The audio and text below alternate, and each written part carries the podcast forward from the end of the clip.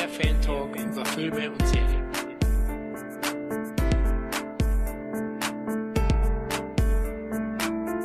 Hallo und herzlich willkommen zu einer weiteren Ausgabe des Cine Entertainment Talk. Hier ist der Florian und ich freue mich riesig, dass wir heute über einen meiner absoluten Lieblings-Martial-Artists plaudern. Denn da sich dieses Jahr Bruce Lees Todestag zum siebenundvierzigsten Mal jährt, haben wir uns gedacht, es wird endlich Zeit, die Martial-Artist-Legende in den C E T-Mittelpunkt zu rücken. Aber bevor wir verbal lostreten, stelle ich erstmal die weiteren Teilnehmer unseres heutigen Plauschfights vor. Da ist einmal im Ring unser kleiner Drache, Tobi. Guten Tag. Hallo. Na Tobi, wie geht's? Hast du den gelben Strampler an? Natürlich, gelben Strampler, gelbe Turnschuhe und meine Nunchakus habe ich umgeschwungen. Also kann nichts mehr schief gehen. Okay, perfekt vorbereitet. Ja, der dritte Kampfakrobat ist unsere Todeskralle Tom. Be water, my friend, und hallo. Ja, Tom, hast schon saftig trainiert. Ich weiß ja, du bist ein großer Martial Arts Fan, genau wie Tobi. Ja, du, ich hab da eigentlich halt da immer so einen Klappapparat hingemacht und den halt immer weggehauen und irgendwann haben sich da Leute hingestellt, ne? Okay, ich dachte, du hast so ein hölzernes Pferd daheim, ne? Findest du dich jetzt witzig, oder was? Wir können gleich, wir können gleich mal in den Ring steigen, mein Freund. Ui, jetzt wird's gefährlich. Nein, alles Gutes reiten überlasse ich anderen. Okay. Das sollte wow. jetzt gar nicht sexistisch klingen. Fängt das so schon wieder an jetzt? Es tut mir leid, ich hatte einen Energy Drink, ich bin von Sinnen. Anscheinend, ja, anscheinend eine Überdosis, der Tom. Ja, ich freue mich auf jeden Fall riesig, mit euch beiden das Thema durchzuprügeln, sozusagen, weil ihr seid ja auch große Martial Arts Fans und Könner auch, oder? Tobi wahrscheinlich mehr als ich, aber ein bisschen so ein, anderthalb Jahre Kickboxen kann ich nur vorweisen, aber der Tobi, äh, ne, Tobi? Ja, jetzt seit mittlerweile zwanzig Jahren selber dabei, verschiedene Sachen, verschiedene Stile. Aber ich glaube, wenn man irgendwann mal irgendwas mit Martial Arts zu tun hatte, also sei es, dass man es selber praktiziert hat oder dass man irgendwas mit Martial Arts im Film zu tun hatte, dann kommt man an Bruce Lee auch nicht vorbei, weil der natürlich auch nicht nur was Filme angeht, sondern auch was einfach Martial Arts in der Gesamtheit und Philosophie der Martial Arts und auch Entwicklung, was Trainingsmethoden angeht und sowas, sehr viel verändert hat. Auch so, also generell halt seine Einstellung zum Ganzen, also sofern du auch irgendwo trainierst, er ist halt die absolute Galionsfigur, also ich habe auch halt, meine Boxhandschuhe sind auch von ihm und egal wen du drauf ansprichst, egal ob es ein Filmfreund ist oder auch nur ein Freund der Religion, du sprichst Bruce Lee an und du wirst keinen finden, der sagt, ja, der ist schon ganz okay oder ja, also der wird einfach von allen Seiten vergöttert. Ja, also auch ja ein Zugpferd in dem Sinne, dass er sehr viel von ostasiatischen oder allgemein asiatischen Kampfkünsten und Kampfstilen überhaupt erstmal für den westlichen Markt, sag ich mal, zugänglich gemacht hat. Natürlich dadurch, dass alle Leute in seine Filme gerannt sind und sich dachten, oh geil, das will ich auch können. Wobei das bei ihm natürlich hauptsächlich Kung Fu war, aber man natürlich auch sehr viel japanische, koreanische Stile oder sowas in seinen Filmen gesehen hat. Aber einfach auch, dass er zum Beispiel auch dafür bekannt war, dass er äh, dann, als er in den U S A war, einer der ersten war, die überhaupt europäische oder auch allgemein nicht asiatische Schüler angenommen hat und diese Philosophie vertreten hat. Er möchte im Prinzip alle, die lernen wollen, lehren. Das heißt, vorher gab es das gar nicht so und er hatte da ja wohl auch teilweise Probleme mit anderen Kampfkunstschulen oder Kampfkunstmeistern, die ihm das mehr oder weniger verbieten wollten, weil es natürlich ja, eine ziemliche Abneigung gab gegenüber Fremden, gegenüber Ausländern und das wird ja teilweise auch in seinen Filmen thematisiert. Also er hat es im Prinzip erstmal angestoßen, mit angestoßen, dass das in dieser westlichen Welt auch für Nicht-Asiaten überhaupt erstmal möglich war zu trainieren in diesen Kampfkunststilen. Absolut, ja. Also Lee Shen Fan ist sein bürgerlicher Name von Bruce Lee, wenn ich ihn richtig ausgesprochen habe. Und er ist sicherlich bis heute die größte Ikone des asiatischen Kinos am Ende und fest verankert in der medialen Popkultur. Ne? In allen möglichen Bereichen, ihr habt es ja schon erwähnt, der war ja nicht nur Kampfsportler, der war Philosoph, Superstar, Schauspieler, alles Mögliche in einem hat er wiedergespielt und das ist schon beachtlich. Vor allem der Kerl ist ja gerade mal dreiunddreißig Jahre alt geworden. Ne? Ja, also er hatte halt ähm, so so pietätlose das vielleicht klingt, aber er hatte, also was seinen Marktwert oder generell was das Marketing betrifft, den bitte in sehr großen Anführungszeichen den Vorteil. Er ist halt auf dem Punkt seines größten Schaffens, seiner körperlichen Machbarkeit, ist er halt verstorben. Das heißt, es gab halt nie eine Zeit, wo er älter geworden ist oder er hatte nie so viele Projekte, dass da irgendwie was hätte abflachen können in der Qualität oder lebte in keiner Zeit mehr, wo es einfacher war, über ihn irgendwelchen äh, Dreck rauszufinden, den man äh, auf eklige Art vermarkten können und um ihn irgendwie schlecht zu machen. Das heißt, alles, was äh, von ihm bekannt wurde, ist halt positiv und ist geil und ist groß und dadurch wird er halt auch auf so eine große Empore gehoben, völlig zu Recht. Aber leider zu einem sehr ekligen Preis. Ja, der frühe Tod hat sicherlich einiges zur Legendenbildung und eine Legende ist er ja definitiv beigetragen. Und das ist ja bei anderen Superstars auch teilweise aus dem Zeitalter, gerade auch was so Filmstars äh, und sowas angeht, ähnlich gewesen, ne? Mhm. Die dann alle so tatsächlich plus minus um die dreißig gestorben sind oder vielleicht sogar selbst nachgeholfen haben, wie das oft passiert ist in dem Business. Natürlich gibt es auch sehr viele Verschwörungstheorien um den Tod von Bruce Lee und den natürlich genauso tragischen Tod seines Sohnes Brandon Lee und ja allgemein seine Familie. Oft wird von diesem Fluch gesprochen, den diese Lee-Familie... Was natürlich ziemlicher Quatsch ist. Ja, natürlich, aber also da sieht man schon, dass es, sag ich mal, larger than life ist, diese ganze Geschichte drumherum und dass das irgendwie so ein Eigenleben entwickelt hat. Aber es ist mhm. tatsächlich schon bezeichnend, wie tragisch irgendwie diese ganze Familie durch diese Todesfälle auch ja gezeichnet wurde, ne? Wobei hier seine jetzt Witwe, Linda Lee Cadwell, nennt sie sich ja mittlerweile wieder, die sagte, nee, also andere Leute, die schaffen das in hundert Jahren nicht, was er in dreißig Jahren geschafft hat, genauso wie sein Sohn Brandon Lee und allgemein die ganze Familie zusammen. Und das ist irgendwie auch so eine schöne Einstellung zum Leben. Also man hat da sehr viel diese Philosophie, diese lebensbejahende Philosophie und ey, wenn du einen Tag richtig geil gelebt hast, besser als hundert Jahre nichts geschafft und nicht gelebt zu haben, ne? Bei der Frau bin ich ja auch ganz vorsichtig, ne? Ja, sieht man ja auch an einem der Filme, den wir jetzt gleich noch vielleicht besprechen werden, äh, Dragon, The mhm. Bruce Lee Story, der äh, sehr stark auf ihrem Buch basiert und wo sehr viel, ich will es jetzt mal nicht Quatsch nennen, aber äh, an der Realität äh, vorbeigegangen. Es vielleicht. Wird schon sehr romantisierend und beschönigt ja. und äh, ist ja auch völlig okay, weil es ist halt ihr Buch, es ist ihre Fantasie, in Anführungszeichen, es ist ihre Version der Realität. Bloß auch, wenn man ihre Kommentare liest zu jedwediger Art von möglicher reflektierter Begebenheit oder Sachkunde, was seine Person angeht, die auch nur irgendwie ins Negative rutschen könnte, da springt die ja wie so ein gereizter Bock sofort in die Bresche, als wäre er auch so ein Gottkönig komplett ohne Fehl und Tadel gewesen, was ja, natürlich absolut gar nicht so gewesen ist. Also man muss kann halt einfach nicht sein. Ne? Kein nein. Mensch ist so. Und man weiß es ja tatsächlich auch durch einige Ausschnitte über Bruce Lee oder sowas, er dass ist er auch halt nicht unfehlbar war. Genau. Das darf man nicht vergessen. Und gerade diese ganze, jetzt durch Once Upon a Time in Hollywood auch, diese Kontroverse, in Anführungszeichen, wie Quentin Tarantino ihn dargestellt hat, dass er es gewagt hat, ihn auch mal arrogant zu zeigen. Also wenn man sehr viele Mitstreiter hört, die mit ihm zu tun haben, die sagen auch alle, das war ein Gott auf seinem Gebiet und er wusste es auch und die lassen schon alle durchscheinen, dass er dadurch eben auch ganz schön arrogant und selbstgerecht und auch selbstgefällig sein konnte, weil ihm auch kaum einer das Wasser reichen konnte. Da eine kann man gar Arroganz, nicht Arroganz, die er sich leisten konnte auf gewisse genau. Art und Weise, weil er eben in vielen Bereichen einer der Besten war. Ja. Aber trotzdem ist es ein Fakt, dass er offensichtlich diese Persönlichkeitsneigung ihr hatte. Aber es ist natürlich immer schwierig, wenn du einfach nur so wenig Hinterbliebene hast, die im Prinzip für sich auch einnehmen, dass sie ihn wirklich kannten. Und in dem Fall ist es halt Linda Lee, seine Witwe, und seine hinterbliebene Tochter Shannon Lee.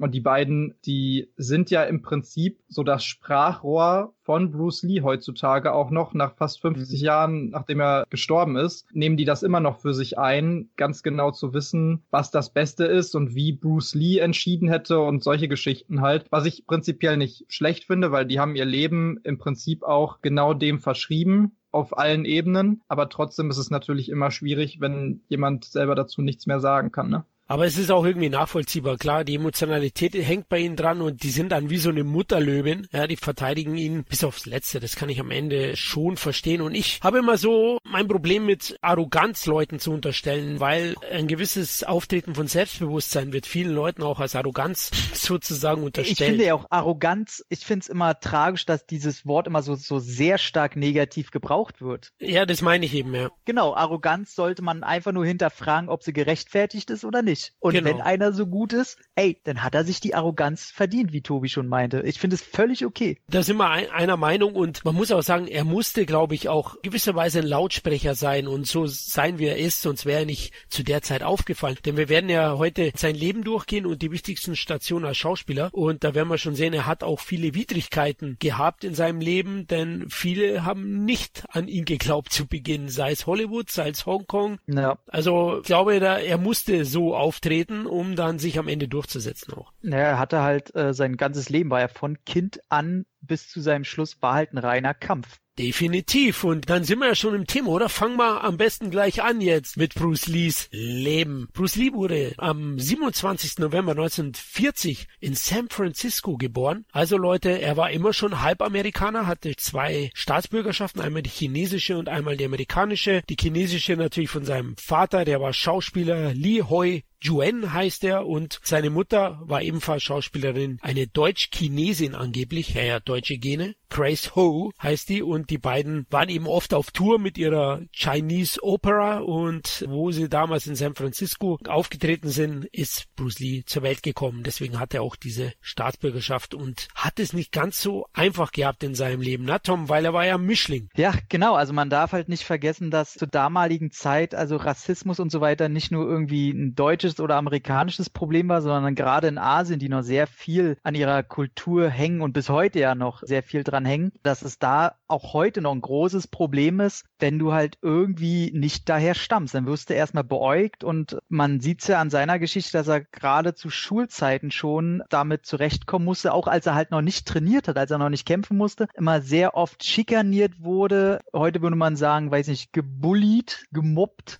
wurde und das halt größtenteils auch der Grund war, warum er sich durchschlagen musste und er schon da seine ersten Charakterwandlungen durch hatte, weil er eben sich halt wehren musste und zum Problem der anderen äh, Gefallen daran fand, weil er darin äh, selbst ohne Training scheinbar schon sehr gut drin war. Scheinbar, ja. Er hatte schon den Vorteil, dass er in einem wohlhabenden, ich würde fast schon sagen, privilegierten Umfeld aufgewachsen ist. Also seine mhm. Eltern hatten Geld. Also Bruce Lee war jetzt kein Straßenköter, kann man das so sagen, aber eben ein Straßenschläger. Und ähm, mit dreizehn Jahren hat er sich dann auch beim legendären Wing Chun Kung Fu Meister Yip Man vorgestellt und hat hier mhm. Stunden genommen. Fünf Jahre lang. Ja, das ist halt auch ein großes Problem. Er war halt nicht nur Mischling, sondern eben auch noch privilegiert. Ähm, das heißt, er kriegt von zwei Seiten auf die Fresse im Grunde.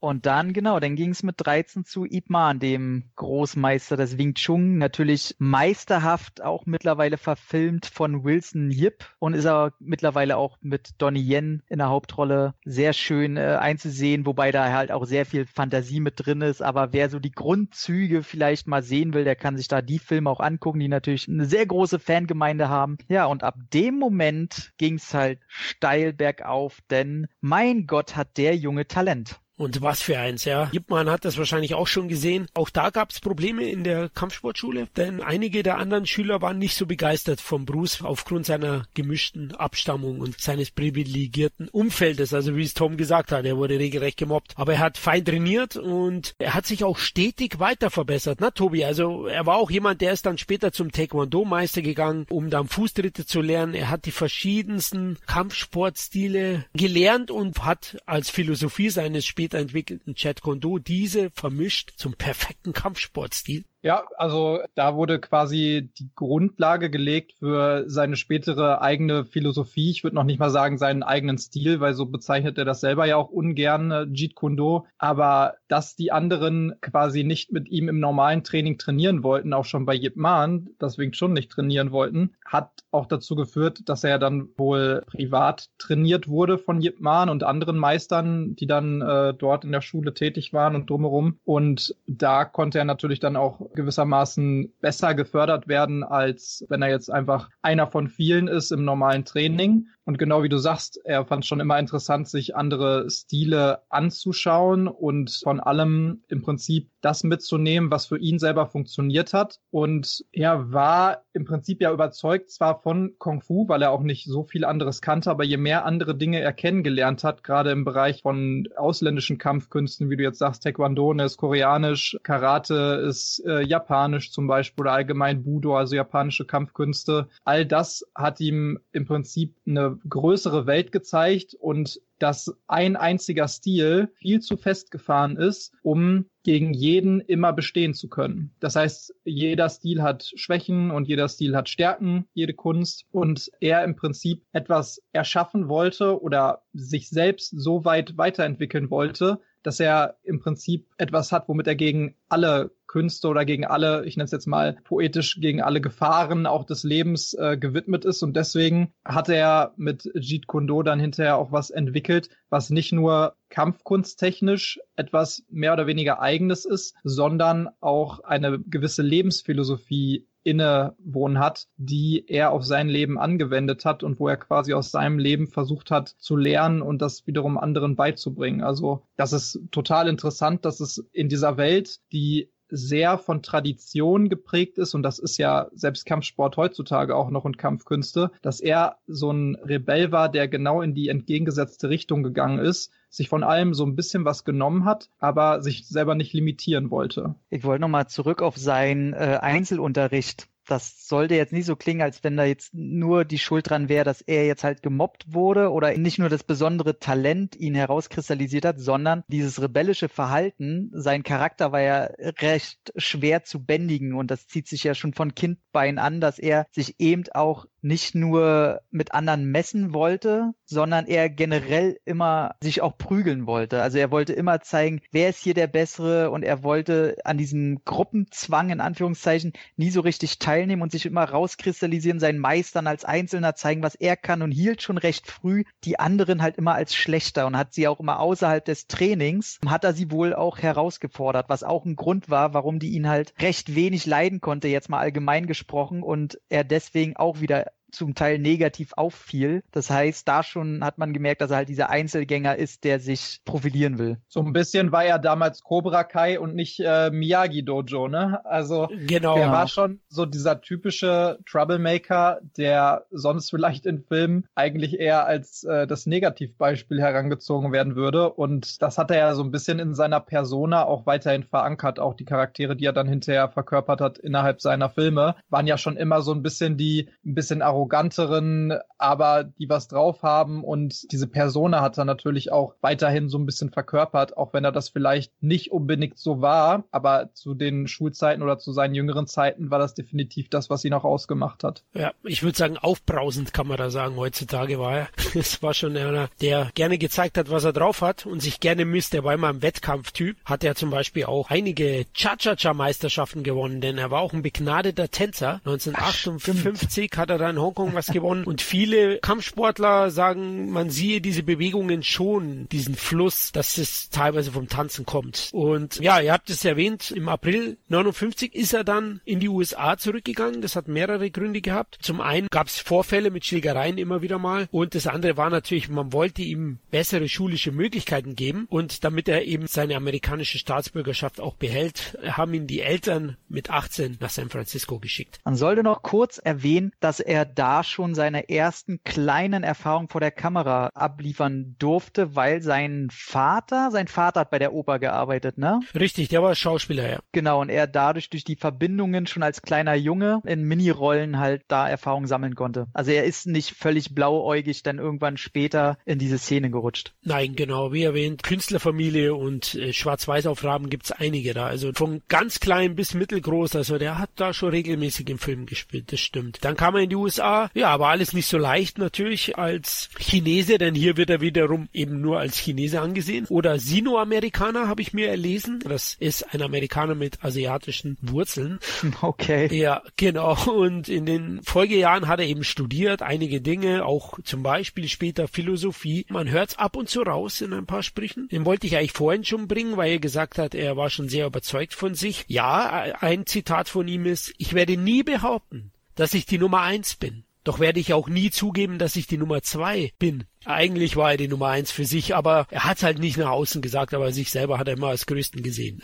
Zumindest war das ja auch immer sein Ziel, ne? Also man muss ja schon sagen, ja. dass er sein Leben dem gewidmet hat, im Prinzip der Beste zu sein und so ein bisschen auch, was ist überhaupt das Limit? Also wie weit kann man gehen? Und alleine vor dem Hintergrund finde ich das auch total schade. Ich meine, das, das ist jetzt untertrieben, auch noch auf den Tod bezogen, aber wenn man dem noch ein paar Jahre gegeben hätte und dann im Prinzip moderne Möglichkeiten zu trainieren und wie oder was der heutzutage gemacht hätte, ne? Das ist schon super interessant, da mal so ein Gedankenspiel zu betreiben, in welche Richtung der noch hätte Ey, gehen können vielleicht. Gibt der Filmindustrie noch zehn Jahre, dann siehst du einen animierten Bruce Lee Deepfake-Film im Kino. Ja, klar, also, aber ich meine jetzt auch gar nicht auf das Filmische bezogen, sondern ich meine jetzt alleine, was Trainingsmethoden angeht, was äh, verschiedene Trainingsphilosophien angeht und ihn natürlich auch bis zum, also ich meine, mittlerweile wäre der Mitte siebzig, aber trotzdem hast du ja sehr viele auch sehr alte Kampfkunstmeister, die immer noch als Legenden gelten und tatsächlich auch immer noch ziemlich gut sind, selbst äh, in Steven dem Alter. Steven Seagal. Oh Gott. Ja, genau. Wobei ich von vielen ja auch gehört habe, also Steven Seagal, man mag von ihm halten, was man will, aber in seinem Bereich, also Aikido, hat er es schon drauf, ne? Mit seinen Armen immer noch, da kann man halt nichts sagen. Also für sein Alter und so, wie er sich scheinbar ernährt und gibt, ja. Aber ja. auch das wieder, Steven Seagal, genau solche Menschen, also nicht nur Steven Seagal, auch etliche andere legendäre, muss man ja trotzdem sagen, legendäre Figuren aus dem Martial Arts Bereich und aus dem Martial Arts Filmbereich, alle inspiriert von Bruce Lee. Also da gibt's wirklich ja kaum einen. Lass es Donnie Yen oder Jackie Chan sein oder Sammo Hung, große Namen, die halt auch wieder eine ganze andere Generation inspiriert haben. Keiner wird dir sagen, Bruce Lee war scheiße und Bruce Lee war mir egal und der hat mich nicht inspiriert. Jeder einzelne von denen sagt, ja, Bruce Lee war eine Inspiration, ja, der war einer der Gründe, warum ich da reingegangen bin, also in, in das Genre reingegangen bin und warum ich Dinge getan habe, die, die ich danach getan habe. Darauf möchte ich nur das peinlichste Zitat von Bolo Yeung wiedergeben. Bruce Lee, Van Damme, who's the next? Oh Gott. Oh Mann. Ja, so habe ich Van Damme jetzt auch untergebracht. Ich wette, er war auch mal Cha-Cha-Meister. Auch hundert Prozent, boah, die beiden. Ey, wenn du dir Kickboxer anguckst, ich sag nur, keiner wackelt so schön mit dem Arsch. Da ist auch irgendwo eine Cha-Cha-Cha-Trophäe in seinem Schlafzimmer. Offensichtlich gibt es eine Verbindung zwischen Tanzen und äh, Kampfkunst. Ey, da würde ich nie was gegen sagen, auf jeden Fall. Genau. Und Steven Seagal, was macht der heutzutage? Blaut's Fu oder Blautzen Fu, oder?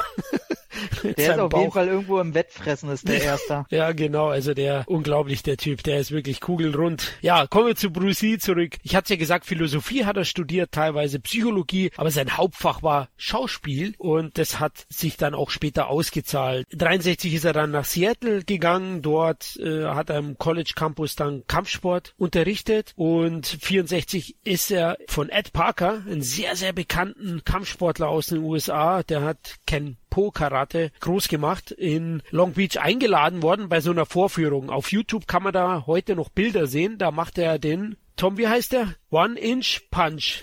Den, den One-Inch-Punch. Kann den eigentlich mittlerweile heute irgendwer nachmachen? Also diesen One-Inch-Punch habe ich, glaube ich, bisher bei keinem anderen gesehen, der den mit so einer Kraft hinkriegt. Wo ich ja, bis heute schon noch nicht verstehe, wie, wie der das gemacht hat. Also ich glaube, das ist auch wieder so ein Ding, was ein bisschen größer aufgebauscht wurde, als es eigentlich war. Diese Technik dahinter und die Kraft dahinter und auch das, was man damit machen kann im Prinzip. Also dieses im Prinzip Faust auflegen und dann trotzdem jemanden so schlagen, dass er nach hinten fällt. Da gibt's ja ein, zwei so Videos, wo er das mal demonstriert hat. Das ist schon nicht schlecht, aber das ist jetzt auch nicht sowas. Ist schon nicht wie, also, schlecht, Tobi, ne? Ist schon für, für deine, für dein Qualitätsbarometer ist das schon in Ordnung, ne? Was der Held ja, aber macht. Pass auf, das, das wird so krass aufgebauscht. Weißt du, das, das sieht so aus wie die äh, fünf Punkte. Five Fingers of Death. Genau, die Five Fingers Death Punch oder was aus, aus Kill Bill. Also so eine geheime Technik wie aus irgendeinem Kung Fu Film. Herzdruck, das ist es ja nun. Punch. Wie, also, wie heißt er das bei Kill Bill? Das will ich jetzt wie, wie auch immer man das nennen möchte, aber ich denke nicht, dass das so eine geheime Technik ist, die nur einer beherrscht und sowas. Da gehört einfach extrem viel Kraft zu und extrem viel Körperbeherrschung und auch eine gute Technik zu. Aber das ist ja dieses ganz locker bleiben und dann im letzten Moment also alle seine Muskeln anspannen und dann quasi auf die Faust konzentrieren sozusagen. Aber man weiß heutzutage, wie das funktioniert, und diese Technik, die kann man auch lernen, in Anführungsstrichen Technik, weil es ist ja jetzt eigentlich auch nichts, also es ist ja keine Kampftechnik, es sondern da muss halt einer davor stehen und dann muss man das halt so machen, wie man es macht. Aber er hat es halt trotzdem in Perfektion quasi ausgearbeitet und dann auch hinterher angewendet. Macht aber er das hier den One-Inch-Punch schlecht? Sorry, okay, ich nehme alles. Ich spoiler gleich Star Wars, ey, wenn, du, wenn, du, wenn da jetzt mehr Sachen von kommen, ey, ohne Scheiß. Wird eh alles rausgeschnitten. Man muss auch sagen, Bruce Lee war Meister der Präsentation. Das kommt schon auch dazu. Ich meine, deswegen ist ja, er so groß genau. gewesen und war schon beeindruckend und hat ihn ja dann auch, ja, die Branche hat getuschelt. Ja, was ist denn das für ein Typ und hin und her und über mehrere Kontakte, der Friseur von dem und das und dort, hat Bruce Lee dann auch die erste Möglichkeit gegeben, in einer amerikanischen T V-Serie mitzuspielen. Eins wollte ich nur sagen, weil ihr gesagt habt, ja, die ganzen Techniken, wie hieß die eine Technik? Five Fingers of Death. Ich kannte bei Glücksritter mit Eddie Murphy, da hat der Eddie Murphy im Gefängnis die Vierviertel Blutstechnik gemacht. Also wenn er dann da mit dir fertig ist, hast du ein Viertel deines Blutes verloren. Also ist dasselbe, ist genau dasselbe. So ungefähr, ja. Das war wahrscheinlich der Black Inch Punch. Auf jeden Fall auf die Serie, die wir zu sprechen kommen, ist The Green Hornet von neunzehnhundertsechsundsechzig bis neunzehnhundertsiebenundsechzig. Die T V-Serie, die hat insgesamt sechsundzwanzig Episoden gehabt und Bruce Lee ist hier als Kato aufgetreten und hat ziemlich abgeliefert, würde ich sagen. Für mich als, sag ich mal, weißen Europäer, war er auch damals schon der Star, muss ich ganz ehrlich sagen, in den Szenen. Also das Weißbrot, das da die Hauptrolle gespielt hat, hat keinen Schwanz interessiert, sage ich schon fast. Man hat eigentlich immer auf die Bruce Lee-Szenen gewartet, oder? Wie ging's euch? Habt ihr die Serie überhaupt gesehen? Ich habe die äh, Zusammenschnitte gesehen, die dann zu den zwei Kinofilmen nochmal äh, zusammengeschnitten wurden, die dann später rauskamen. Die Serie an sich in den einzelnen Folgen habe ich nicht gesehen. Aber ich habe das wunderschöne Remake gesehen. Oh Gott.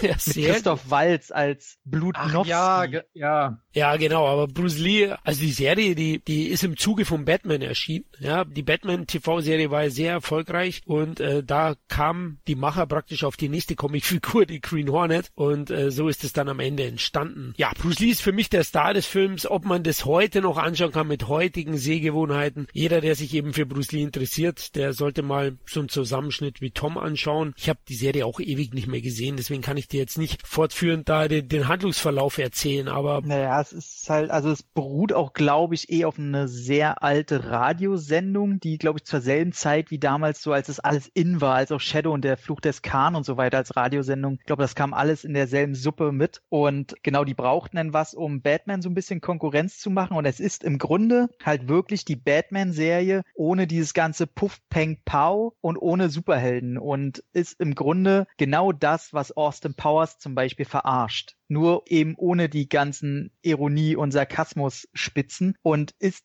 deswegen, also so filmhistorisch kann man sich das Ganze schon angucken, wenn man halt Bock hat, ein bisschen darüber abzufeiern. Das ist halt, heute ist das lächerliche Kacke und auch das Martial Arts, was da Bruce Lee macht, das reißt heute auch kein mehr vom Hocker. Das ist nichts Dolles, das belächelt man heute. Das ist so sympathisches Belächeln, aber ob man das jetzt gucken muss, guckt euch eine Folge irgendwo im Netz an oder bei Amazon Prime gibt's öfter eben mal die Filme, diese Zusammenschnitte, die sie gemacht haben, um noch ein bisschen Geld zu, um die Cash-Cow so ein bisschen noch auszupressen, aber wirklich Wirklich geil, wirklich gut ist das alles auch nicht mehr. Es wurde ja auch extrem gedeckelt, ne? Also man wollte ja auch gar nicht irgendwie zu spektakuläre Kampfszenen da drin haben oder man wollte auch nicht, dass die Nebenfigur Kato da jetzt irgendwie zu krass die ganzen anderen Figuren in den Schatten stellt, weil auch da mal wieder, er ist halt der Orientali, der, der Ostasiate, der halt eben den, den Butler spielt, ne? Und ja, er ist also nicht die Hauptfigur und genau das wollte man auch nicht, weil der hat ja schon eine krasse Leinwandpräsenz, nenne ich es jetzt mal. Und da ist natürlich auch immer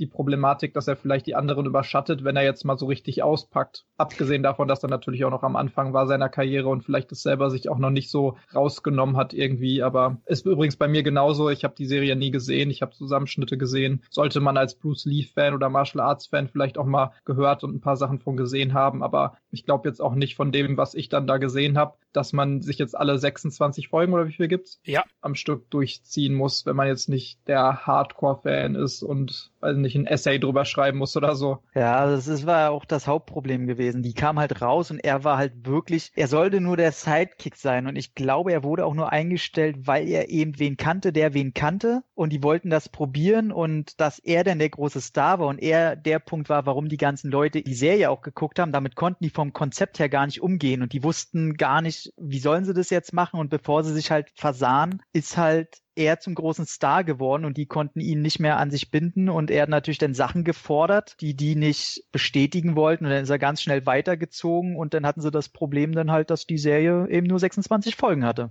Ist ja auch nachvollziehbar, ne? Also von ihm aus gesehen jetzt. Was ich aber in der Hinsicht extrem interessant finde, ist, zu dem Zeitpunkt kam dann ein sehr interessantes Interview, also quasi eine Art Casting für diese Produktionsfirma raus, wo er dann quasi auf einer Couch sitzt und er kriegt so ein paar Fragen gestellt zum Thema Kung Fu, zum Thema Martial Arts Philosophie und dass er dann doch auch hier und da mal vielleicht was vormachen soll oder sowas. Und mhm. das ist ein total geiles Interview, wo es auch viele natürlich wie bei den Interviews, die er dann im Endeffekt auch gegeben hat, genauso wie diese Be Water My Friend Geschichte, die immer wieder viel zitiert werden, wo auch extrem viele seiner viel auf T-Shirts gedruckten Zitate und sowas bei rumgekommen sind. Dieses Interview ist echt sehr, sehr interessant, auch was er dann da so erzählt zu seiner eigenen Philosophie oder zu seinem Denken über Kung Fu und über festgefahrene Systeme und sowas, obwohl das ja noch relativ früh war, ne? Aber schon da merkt man halt, ähm, er hatte da zum ersten Mal die Möglichkeit, generell, ich sag mal, mit der Gesellschaft zu reden, erste Interviews zu geben, weil wie gesagt, es war die absolut internetlose Zeit und das erste Mal ist er vor der Kamera und ihnen werden Fragen gestellt.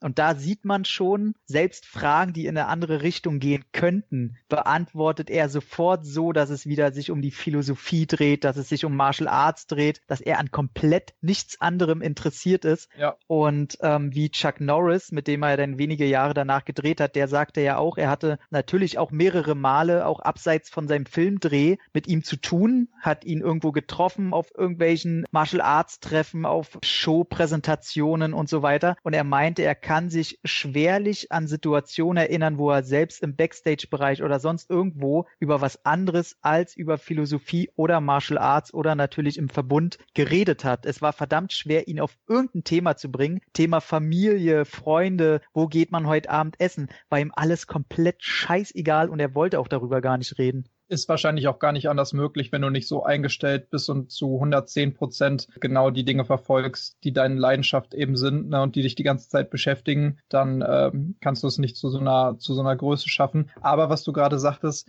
wie er auf diese Fragen geantwortet hat und sowas, auch wenn die in eine andere Richtung ging. Die zweite Sache, die man da so rausziehen konnte, war, dass, wie gesagt, das war noch relativ am Anfang seiner Karriere und bevor er diese ganzen größeren Filme gedreht hat. Aber du merkst, er kann sich sehr gut präsentieren und mhm. das hattest du ja auch gerade schon gesagt, Flo. Er ist einfach, das hast du da schon gemerkt, das haben natürlich auch die Leute, die dieses Interview gedreht haben, also die Verantwortlichen der Produktionsfirma gemerkt, wir müssen irgendwas mit dem machen. Der Typ gehört vor die Kamera, der weiß, wie man spricht mit Leuten, der weiß, wie er sich selber präsentieren kann, der weiß, wie er sich inszenieren kann, auch nicht nur äh, sprechtechnisch, sondern auch von seinen Bewegungen her und sowas. Da ist jemand, der hat wirklich Talent, um vor eine Kamera zu gehen und dann eben nicht nur Filme zu drehen, sondern allgemein sich selbst zu inszenieren als Charakter, als Persona. Ja, ich finde auch die Einstellung zum Kung Fu, na, er war ja immer wissbegierig und offen, ja, sehr tolerant, legte nicht auf einen Stil fest. Ich finde, das kann man auch in der Multikulti-Gesellschaft übernehmen. Das fand ich unglaublich interessant, ja. Er hat ja auch Leute trainiert, Tobi, du hast, glaube ich, am Anfang gesagt, Afroamerikaner, Weiße, es war ihm alles egal, er hat sich geöffnet für die und das finde ich schön, auch aus der heutigen Sicht, die Toleranz, die er da gezeigt hat. Und er hat ja auch mal gesagt, nimm an, was nützlich ist, lass weg, was unnütz ist. Definitiv, also das war im Prinzip seine Schwäche oder das, was andere als seine Schwäche ausgemacht haben, was eigentlich im Endeffekt seine Stärke war und was er auch als Stärke genutzt hat. Und das ist echt irgendwie auch, genau wie du sagst, das ist irgendwie schön, dass er dann genau diese Limitierungen, die andere hatten, nicht mehr hatte und das einfach genutzt hat für sich und für andere. Ja, nimm aus allen Kulturen das Beste raus. Jede Kultur hat tolle Sachen. Naja gut, jetzt philosophiere ich schon, aber natürlich viel schlechter wie Bruce, Leute. Du hast es ja auch nicht studiert, ne? Ja, genau. äh, ja, wer weiß. Nein, ich habe ich hab ja nur den Drunken Master Abschluss gemacht. Zu mehr hat's nicht gereicht, aber der war auch nicht leicht, ne? Gut, Bruce Lee, ja, wir haben es gesagt, also er war der heimliche Star von The Green Hornet als Kato und hat nach mehr gestrebt und hatte da so eine Idee mit so einer T V-Serie im Wilden Westen, wo so ein Asiate dann so herumstreift. Oh, das ist so traurig, ey, das ist so traurig, dieses Kapitel. Ja, und leider hat man Bruce Lee, also das meinen wir mit ihm, er war schon auch gebeutelt, also jetzt vor allem durch Rassismus, offenen Rassismus. Die haben dir das ja damals gnadenlos ins Gesicht gesagt, ne? Also nicht einmal versteckt, ne? Mag vielleicht schöner und ehrlicher sein, aber tut auch weh. Und statt mit ihm hat man dann Kung Fu mit David Carradine gemacht, der selbst zugibt, dass er vor den Dreharbeiten noch nie was von Kung Fu gehört hatte und stockbesoffen angeblich bei den Erst-Screen-Tests war, aber irgendwie hat er doch geliefert und man hat ihn genommen. Die Serie war ein Erfolg, ich habe sie auch damals auszugsweise gesehen, die hat mir auch gefallen, sie hat natürlich einen gewissen Reiz gehabt, aber es ist so unglaublich schade, wenn man das dann heute sieht, dass man nicht Bruce Lee die Möglichkeit gegeben hat. Der hat mehr Charisma, ah, Carradine ist ein anderer Typ, kann Kung Fu und das Grundkonzept stammt auch noch von ihm und trotzdem hat man ihn hintergangen übelst. Ja, also das darf man halt auch nicht unter den Teppich kehren, dass das halt der große Grund ist. Man fragt sich ja, okay, der hat jetzt mit Kato und Green Hornet extremst Zuschauerzulauf, Interesse an seiner Person und man fragt sich halt, ey, warum geht der denn sofort zurück nach Asien? Und der war einfach stinksauer, weil, wie du schon sagtest, dieses Konzept von Kung Fu, daran hat er ja Jahre gearbeitet. Er wollte halt Western mit Eastern verbinden und wollte generell zeigen, dass es eben gut ist, Dinge zu mischen und nicht an diesen alten Traditionen, an diesen dekadenten Rassismus halt sich irgendwie zu hängen und dass es halt einen neuen Markt geben kann. Und dann holen diesen besoffenen David Carradine äh, wieder so ein, in Anführungszeichen, Rundauge, der noch nie was von Martial Arts irgendwie gehört hat, auch kein Martial Arts kann und einfach nur ein großer Name sind, bauen den in sein Konzept ein und er hat damit auch noch wahnsinnigen Erfolg. Kung Fu war ja ein wahnsinniger Erfolg. Ich glaube, das war noch schlimmer, ne? Am Ende. So. Das war für ihn ein Schlag in die Magengrube, den er halt mal nicht abwehren konnte und er war dann halt pissig und hat gesagt, okay, okay, dann werde ich halt in Asien erfolgreich und dann mal gucken, ob er mich dann haben wollte wieder. Und dann war das halt sein Plan. Es war ein sehr, sehr großer Rückschlag, dass er zurück nach Asien wollte. Und ich denke mal, da wirst du ja jetzt sowieso hinwollen. Nach Asien? Ja, gerne. Und er hat es dann erstmal bei Run Run Shaw probiert und den Shaw Brothers. Und dann kam gleich der nächste Schlag. Ja, die Shaw Brothers. Na, wer sie kennt, die alten Blutsauger von den siebzigern, die wollten ihm natürlich einen Langzeitvertrag geben mit möglichst wenig Gehalt und Mitspracherecht. Das sind richtig richtige Freaks, also nichts gegen die Shaw Brothers, also die kann man nur anbeten, was die in den siebzigern fürs asiatische klar, Martial klar. Arts gemacht haben, aber wer sich einmal damit auseinandersetzt, wie die produziert haben, also die haben halt ihre ganzen Leute so überwacht und nicht bezahlt, die haben halt alles auf ihrem eigenen Gehöft gemacht, also alles wurde intern geregelt und allein wenn du von diesem Gehöft, wo die auch gelebt haben, die ganzen Schauspieler oder alle, die auch hinter der Kamera gearbeitet haben und wenn du bloß mal ein bisschen länger draußen warst, musstest du ganz genau erklären, was hast du draußen gemacht, warum bist du so lange draußen. Das war ein kleiner Gefängnisstaat. Und quasi das, was Disney heutzutage ist, ne?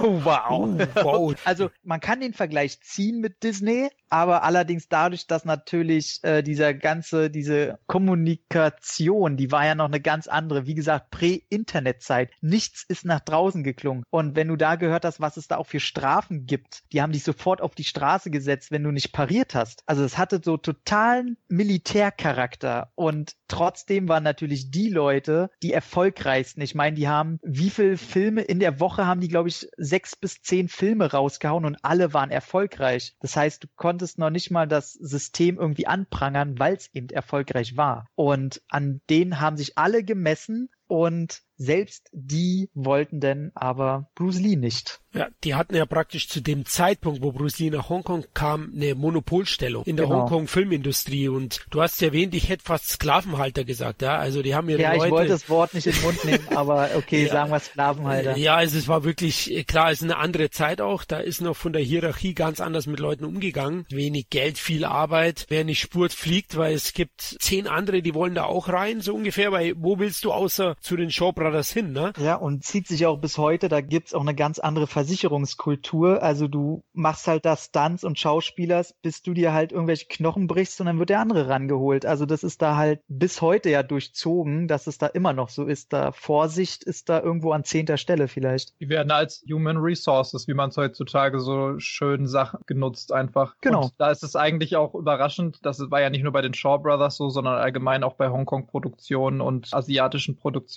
in dem Bereich so. Alles, was ihr gerade aufgezählt habt. Und wenn man sich da mal so alte Interviews anguckt oder so Behind-the-Scenes-Sachen, auch, äh, ich sag mal jetzt so von Jackie Chan-Produktionen, ne? Echt überraschend, dass da nicht wirklich jeden Tag fünf Leute irgendwo unter die Erde gebracht worden sind oder zumindest abtransportiert worden sind mit einem Krankenwagen, wobei das wahrscheinlich sogar wirklich passiert ist. Vielleicht nicht ja. fünf am Tag, aber auf jeden Fall extrem viele, weil genau wie du sagst, es gibt keine Sicherheitsvorkehrungen. Die Leute werden einfach so benutzt, wie, wie es am günstigsten ist und am schnellsten geht und dann werden die halt, sobald sich irgendeiner was bricht oder was Schlimmeres passiert, dann werden die halt weggekarrt und dann kommt der Nächste dran, weil da achten die noch nicht mal drauf. Das ist denen scheißegal, ob dann der Hauptdarsteller vielleicht nach der Hälfte auch ausgetauscht wird irgendwie. Die haben ja noch genug nebenan stehen, die alle zumindest technisch teilweise sogar das Gleiche können, ne? Weil die alle gleich ausgebildet sind. Na, auch, dass da halt so wenig vor Gericht gelandet ist, da sieht man halt auch die Größe von den Shaw Brothers. Das kann man in dem Sinne auch wirklich mit Disney vergleichen. Die haben so eine Monopolstellung, da hat keiner geklagt oder sonst was. Ich meine, du kannst dir ja äh, Geschichten von, wobei Jet Li, glaube ich, nie unter den Shaw Brothers gearbeitet hat, oder? War das schon immer Golden Harvest? Ich weiß gar nicht. Ich bringe da das immer ein bisschen durcheinander. Aber er sagt ja halt selbst, er ist halt damals in den Raum gekommen und wenn es hieß, ja, ihr macht jetzt acht Stunden eine bestimmte Übung und da ist dann halt der, der Regisseur oder wenn deren Meister oder so vor Ort war,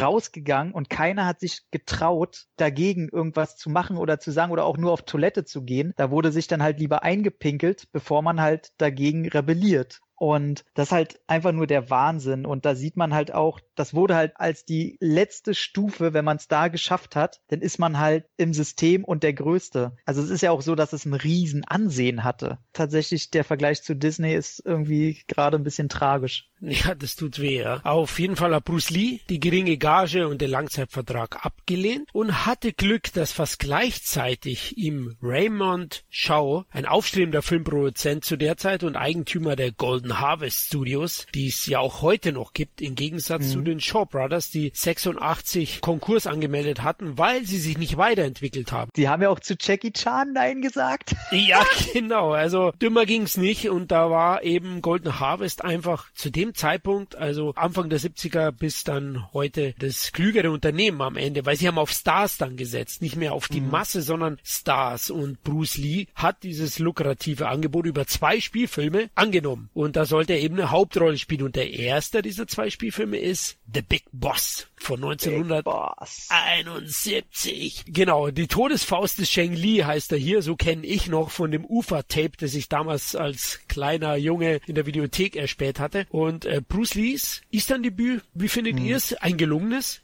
Also, wie soll ich das sagen?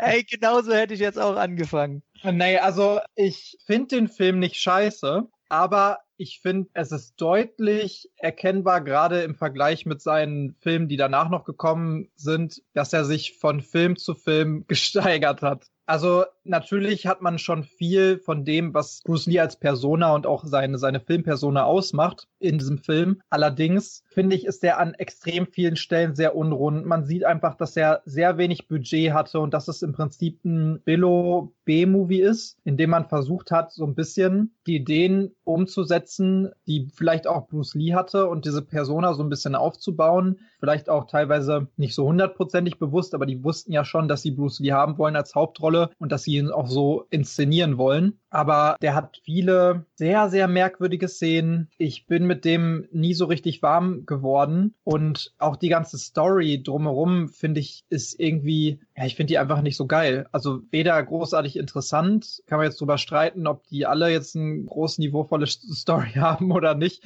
äh, aber da sind sehr viele merkwürdige Szenen, auch die Kampfszenen. Einige sind dann wieder echt nicht schlecht. Auch zum Beispiel in dieser komischen Eis, was ist das, eine Eisfabrik? Ja, ne? Ja. Mhm. In dieser Eisfabrik. Aber dann auch zum Beispiel dieser Finalkampf. Oh mein Gott, ey. Also das ist keine Ahnung, das ist ein eigenes Klischee oder das sieht aus wie Satire von schlechten sechziger, siebziger Jahren Kampfszenen. Also aber das, das kann einfach dem Zahn der Zeit nicht standhalten, muss man einfach so sagen. Auch wenn es natürlich Bruce Lee ist und hat natürlich auch, das ist eine Sache, die mir auf jeden Fall im Hinterkopf geblieben ist, extrem viel Nacktheit, womit ich niemals gerechnet hatte, als ich mir die das erste Mal angeguckt habe. Und äh, tatsächlich auch eine Nacktszene von Bruce Lee, so eine ganz berühmt-berüchtigte, rausgeschnitten wurde, ne? Ja, wie er generell viel ist. Ich bin gerade froh, dass du eigentlich noch mehr Negatives dem anlastest. Ich habe mich schon schlecht gefühlt. Wo ich dir aber widersprechen muss, ist bei, bei zwei Sachen. Und zwar, es war nicht von Anfang an klar, dass die Bruce Lee haben wollten schon für den Film. Also klar, die wollten ihn haben, wussten aber nicht so ganz, ob er auch so wirken würde. Und es war quasi ein Kopf-an-Kopf-Rennen mit, war das James Dean sein, sein Zweiter? Richtig, der da quasi auch, richtig. Genau. Und die haben halt mit beiden gedreht und haben sich dann quasi für den entschieden, der in der Keilerei am Ende bei den Drehs die bessere Figur macht. Und dann haben sie das Drehbuch und generell den Dreh, das lief ja sowieso so ein bisschen zeitgleich, das war ja Guerilla-Dreh damals, haben sie das so abgeändert, dass dann doch noch Bruce Lee ein bisschen mehr in den Fokus rückt und er dann die quasi Hauptrolle übernimmt. Das merkt man auch, wenn man den Film heute sieht, dass es schon so wirkt, als wenn man sich fragt, ist er überhaupt wirklich die Hauptrolle, da er gerade in der ersten Hälfte noch recht wenig zu tun bekommt. Und in der zweiten Sache muss ich sagen, dass ich schon recht mutig finde oder eigentlich schon bezeichnend, dass der erste Film, den er denn macht, quasi seine Hauptfigur dagegen rebelliert, dass quasi die ganze Arbeiterschaft halt schlecht behandelt wird vom Boss, was irgendwie schon so ein Seitenschlag zu den Shaw Brothers sein könnte, wenn man es so auflässt. Gerade nach der Entscheidung, dass er den halt kurz danach gedreht hat, nachdem bei den Shaw Brothers das alles scheiße lief mit den Verhandlungen. Und das finde ich eigentlich ziemlich geil, die ganze Story-Ebene. Man kann natürlich viel reininterpretieren, ob es am Ende so ist, steht auf einem anderen Blatt. Aber diese ganzen rausgeschnittenen Szenen finde ich auch sehr interessant, gerade da der irgendwie in der zweiten Hälfte auf einmal so aufgesetzt unnötig brutal wird. Also gerade in dieser Eisfabrik, wo dann auf einmal, glaube ich, die, die Freundin oder so getötet wurde und auf Eis gelegt. Und dann kommt da eine Schlägerei, wo auch die Szene,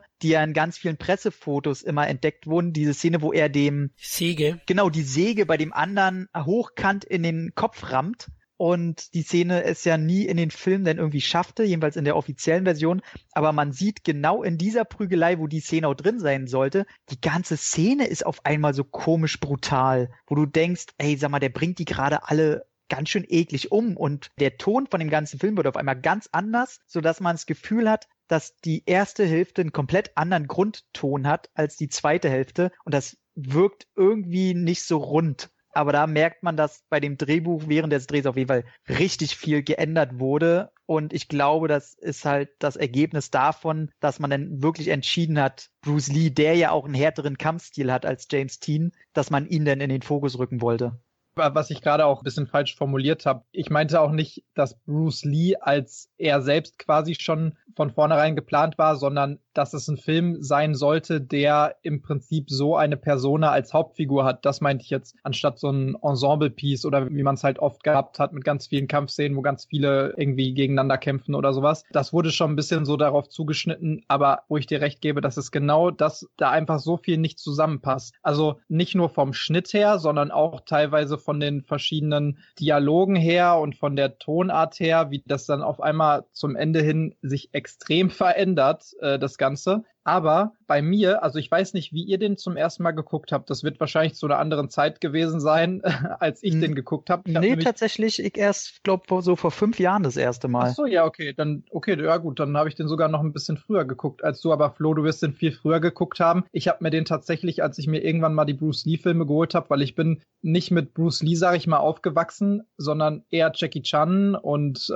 auch Donnie Yen und Jet Li und sowas. Das waren eigentlich so meine Einstiege in den Bereich. Und dann habe ich mir diese Version angeguckt und das, was mich völligst irritiert hat, war erstmal die Synchronisation, mhm. dann, dass es mehrere verschiedene Synchronisationsversionen gab, auch im Deutschen. Also es gibt ja im Prinzip diese Kinofassung, die sind auch alle auf dieser Version gewesen, die ich mir geholt habe, diese Bruce Lee Collection, äh, die ich jetzt stehen habe, die es auch erst seit ein paar Jahren in Anführungsstrichen gibt, also relativ Neues natürlich. Es gibt da diese Z D F-Neuauflage-Synchronisierung drauf, dann gibt's halt die Kinoversion, dann gibt's eine sehr merkwürdige englische Version, dann gibt's die original kantonesische Version und alle unterscheiden sich so extrem. Also ich habe den Film mehrfach geguckt und auch immer wieder hin und her geschaltet in verschiedenen Szenen oder nochmal zurückgemacht und mir verschiedene Szenen in verschiedener Synchronisation angeguckt. Das ist teilweise, also da ist komplett andere Musik sogar drin. Die haben den kompletten Score ausgetauscht. Die haben die komplette Synchronisierung ausgetauscht. Die haben teilweise die Namen der einzelnen Figuren ausgetauscht. Also da hat die Hauptfigur einen anderen Namen auf einmal in einer anderen Synchronisation oder wenn du das auf Englisch siehst, da sind die Die Soundeffekte ausgetauscht worden, sodass es auch mit einer anderen Synchronisation erheblich brutaler wurde, als dann wiederum mit, weiß nicht, der deutschen Kinofassung oder sowas. Und das hat mich damals sowas von irritiert. Ich habe überhaupt nichts mehr gecheckt. Genau das ist mein Problem mit den vier asiatischen Bruce Lee-Filmen. Oder den Hauptfilm außer Mann mit Todeskralle, diese Synchros einfach so viele gibt und ich für mich auch keine Synchro finde, die einfach perfekt ist. Also irgendwas stört mich an jeder Synchro und wenn sowas immer auftritt, gucke ich ja gerne im Original. Das Problem ist ja, dass dieses Kantonesisch, das wird ja auch nur gedubbt und das sieht man halt auch sofort oder hört man sofort und ich weiß immer nicht, wie ich mir diesen Film angucken soll oder die Filme. Weil bei der einen Synchro, die klingt von der Qualität her einfach richtig professionell gemacht.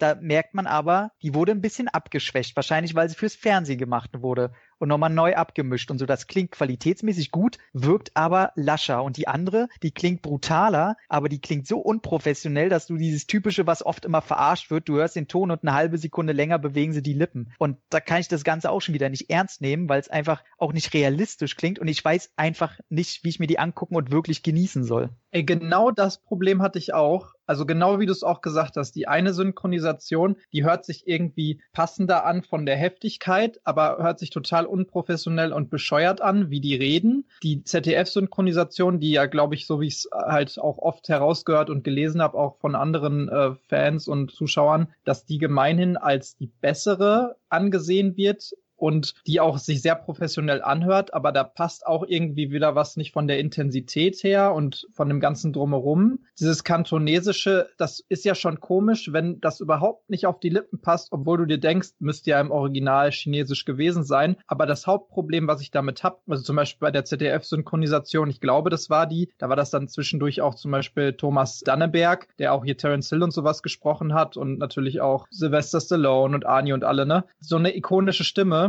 die auf einmal so jemand hat, obwohl du Bruce Lees Stimme ja kennst. Also ich kannte Bruce Lees Stimme auch vorher schon durch die ganzen Interviews und durch alles, was du durch ihn kanntest, aber ihn, also mit seiner echten Stimme. Und dann hast du auf einmal so ganz merkwürdige englische Stimmen oder kantonesische Stimmen oder deutsche Stimmen, die halt überhaupt nicht auf das passen. Ich meine, das war vielleicht damals nicht anders zu regeln, aber es ist trotzdem sehr, sehr befremdlich und ich habe da bis heute Probleme mit. Bis auf, genau wie du sagst, die letzten beiden Filme von ihm. Wobei der letzte Film von ihm natürlich auch ganz andere Probleme hat, aber ich bin da nie so richtig reingekommen und ich weiß nicht, wie ich die gucken soll. Deswegen bin ich immer wieder hin und her gesprungen, um mir das anzugucken. Aber besonders, dass die halt auch, wie gesagt, die Musik geändert haben komplett und die Soundeffekte und alles drumherum geändert haben, das macht es mir irgendwie schwer, da so reinzufinden und das als rundes Gesamtkonzept auch bei den Filmen, die danach kamen, einfach anzusehen. Also man muss ja sagen, das ist, glaube ich, kein Problem, dass nur Bruce Lee-Filme haben, sondern generell das Hongkong-Kino. Synchronisationen sind da generell Katastrophe.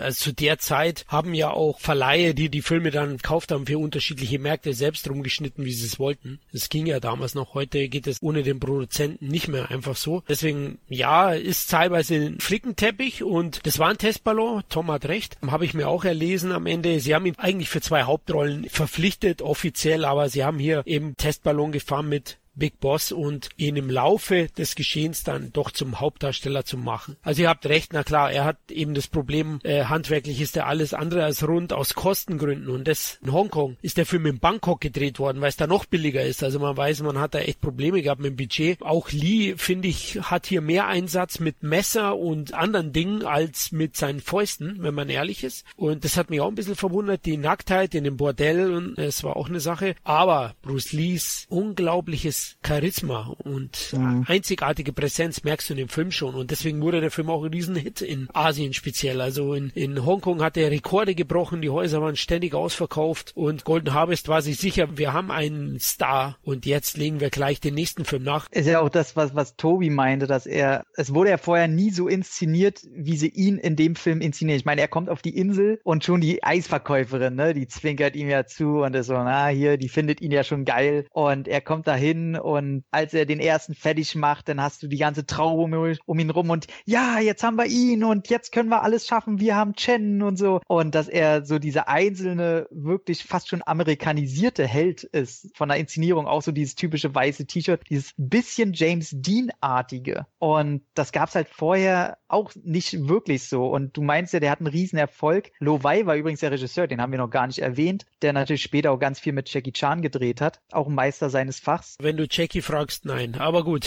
kommen wir noch dazu. Irgendwann ja. In einem Jackie Chan-Cast. Die zwei konnten sich nicht riechen und Lo Wei hat ja Chan ständig falsch eingesetzt, nämlich als Bruce Lee-Nachfolger. Ja, na gut, aber dann äh, hätte er vielleicht auch nicht so sehr oft mit ihm drehen sollen, wenn er ihn so sehr nicht mag. Aber in einer Zeit, als eben wirklich in einer Woche dutzendfach irgendwelche Martial Arts Streifen von eben auch Golden Harvest und Shaw Brothers in die Kinos kamen und immer so moderaten Erfolg hatten, aber man merkte eben, dass die Zahlen langsam abebben. In der Zeit hat halt er mit Big Boss für die Rekorde gesorgt. Absolut. Und deswegen wurde auch sehr, sehr schnell nachgelegt mit dem neunzehnhundertzweiundsiebzig entstandenen Fist of Fury.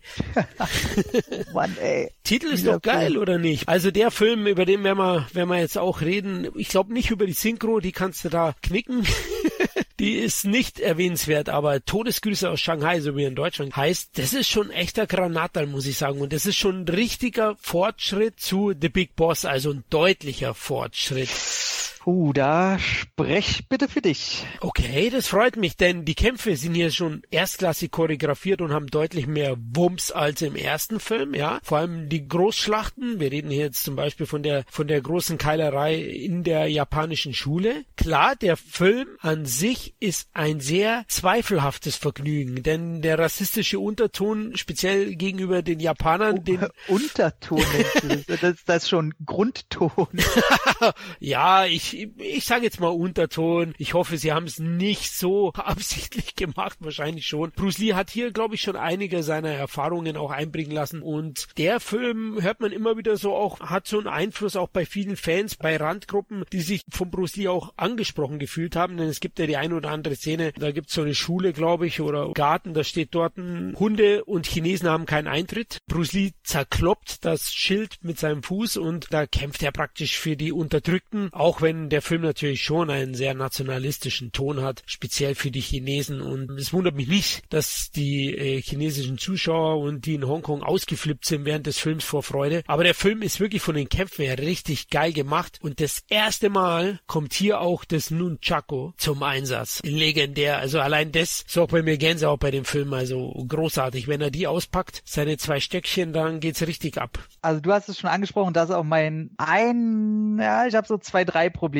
mit dem Film, dass er diesen diesen Rassenhass ja anprangert, aber gleichzeitig selber halt so befüttert. Das kann ich nicht ruhigen Gewissens immer gucken. Ich sage auch, die Choreografien sind wirklich stark verbessert und würde ich den auf die reinen Kämpfe runterbrechen, würde ich auch sagen, okay, ist ein großer Schritt nach vorne. Mein Problem ist aber, dass der Film neunzig Minuten lang mir immer dasselbe präsentiert. So irgendwie, er ist auf Seiten der Chinesen, ne? Ja klar, Kampfschule. Mhm. Genau. Und er hat irgendwie Probleme mit den Japanern, dann kommen die in seine Schule, machen Stress. Dann geht's wieder zurück, er verkloppt ein paar, dann geht's wieder zurück in die Schule. Dann wird da ein bisschen gekloppt, dann geht's wieder zurück, dann macht er Stress, die kommen wieder zurück, dann ab in die Schule und dann wird wieder gekloppt und dann sind wir in der Endschlacht. Also der Film bietet mir einfach optisch, abseits von den Kämpfen, einfach gar nichts und immer dieselben Locations und im Grunde passiert auch immer dasselbe und das ist mir einfach zu billig. Ich bin großer Action-Martial-Arts-Fan, da brauche ich von Einfachheit der Story nicht anfangen, aber der macht sich es ein wenig zu einfach. Also deswegen kann ich, ich finde den nicht angenehm zu gucken, weil du könntest den zehn Minuten gucken und du hast dasselbe gesehen wie in neunzig Minuten. Also da passiert dann halt nichts Neues. Egal, ob ich kann jetzt reinschalten, kann mir das Ende angucken und erlebe wahrscheinlich dasselbe wie andere zehn Minuten in dem Film. Und deswegen finde ich den sehr langweilig einfach. Das ist ein Film, der von der Star-Power lebt. Das ist so ein klassischer Star-Film und ich hänge an der Leinwand, wenn ich allein Bruce Lee sehe und ihn kämpfen sehe. Die Punkte, die du hast, ja, ich finde, der Film hat sogar im Mittelteil so die eine oder andere Länge und ist sogar ein bisschen zu lang geraten insgesamt. Aber trotzdem, hey, die Kampfsportszenen, die waren schon sehr, sehr wegweisend damals, denn Bruce Lee wurde ja auch anders inszeniert. Hier sieht man das, ihr wisst es ja, wenn er zuhaut, dann gibt es erstmal eine drei Sekunden Pause und Zoom auf sein Gesicht und du weißt genau, ein Schlag reicht von Bruce Lee. Und dann ist der andere im Himmel, der Russe da am Ende.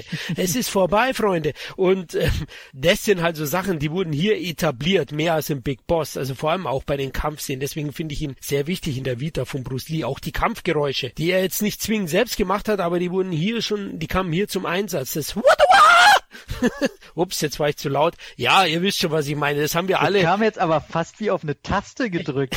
Nein, das war auch Florian. Echt nicht schlecht. Das hat das, sich sehr äh, authentisch angehört. Das war richtig gut. Sagen. Florian, du übst so heimlich vom Spiel. Was war denn das gerade? Nein, ich, ich habe den Film im Kindergartenalter gesehen und da ist man in den Kindergarten gegangen und hat mir den nächsten gepackt. Ne? Nein, aber ich habe das natürlich nachgespielt. Aber also der Film gefällt mir schon, der hat seine Stärken, ist aber auch nicht jetzt einer der größten Titel von ihm, aber Platz drei, der drittbeste ist dann von Bruce Lee, definitiv. Also ich will ja auch nichts, nur was Schlechtes. Ich finde zum Beispiel das Ende, quasi das Schlussbild, was ja äh, recht rabiat, fast schon nihilistisch daherkommt. Ja. Also das mag ich sehr, dass sie da nicht uns noch ein Happy End präsentieren müssen, sondern dass er halt aufzeigt, okay, wenn du gegen was kämpfst, was dir nicht gefällt, kann es halt auch sein, dass du dafür, ey komm, der Film ist so alt, kann es halt auch sein, dass du dafür sterben musst. Und die größte Szene für mich ist tatsächlich, wo er dem Böswatsch dieses Dings fressen lässt. Diese Unterschrift, ja, dieses, okay. dieses Bild, wie heißt denn das, was was man immer lernen kann im asiatischen Raum, wenn man mit so einem riesen Pinsel da, Kalligrafie, Kalligrafie. Also ihn das fressen lässt, das finde ich so mit am stärksten, weil die Demütigung ist nicht, dass der die alle besiegt, klar für den Meister schon, aber dass er ihnen dieses Schild fressen lässt. So, das ist für mich so dieses, was in Nazi-Filmen immer dieses Anpinkeln ist von irgendwelchen Leuten, wo ich immer denke, Mann, Leute, warum müsst ihr die ganzen immer anpissen, was ist mit euch los? Das für mich dieses Fressen der eigenen Schrift, das finde ich sehr sehr, sehr gut und gibt nochmal so einen letzten, ah, okay, Brucey, war schon gut, hat mir gefallen. Weil ja, wie auch schon bei Big Boss, ist ja auch wieder die Bösewichte, das sind ja immer so, so Schleimscheißer, wo man eigentlich sagt, die haben nur Glück, dass die in dieser Position sind, die haben dafür doch gar nichts gemacht. Und das ist auch wieder so ein schönes Arschloch in dem Film.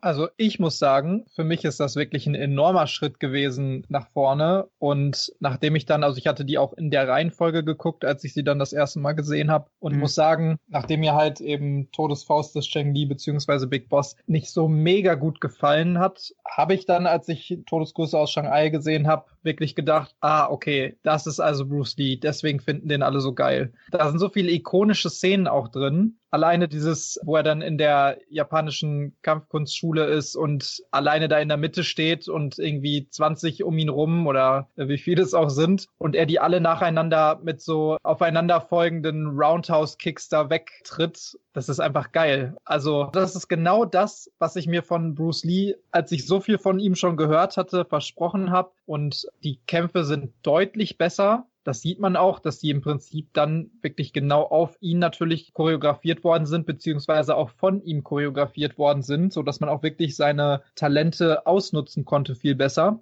Und das, was du sagtest mit so wenigen verschiedenen Locations und deswegen so ein bisschen dröge das Ganze, ja, kann ich nachvollziehen, aber ich finde es gar nicht so schlimm, weil ich die Locations eigentlich ganz cool finde. Also ich finde, die Qualität der einzelnen Locations ist auf jeden Fall gestiegen, im Gegensatz zu Big Boss, weil da gab es jetzt auch nicht so viele verschiedene Locations, seien wir mal ehrlich. Also wenn du jetzt die eine Straße, die dann fünfmal aus anderen Winkeln gezeigt wurde, wenn er dann dahergeht, ja, als fünf Locations Straße nimmst, dann, ja gut. Aber es hat sehr viel diesen, ich nenne es jetzt mal Studio-Charme. Du siehst, im Prinzip ist wahrscheinlich alles irgendwo drin gedreht und nicht draußen. Aber ich finde, das reicht für diesen Film, weil dieser Film genau das, was Martial Arts Filme oft halt ausmacht, sehr gut verbindet. Nämlich, du brauchst einfach irgendwie eine Geschichte, die dem Hauptdarsteller irgendeine Motivation gibt, auf die Fresse zu geben. Und das macht dieser Film halt richtig geil. Einfach nur von geilem Kampf zu geilem Kampf. Und das habe ich halt bei Big Boss total vermisst, weil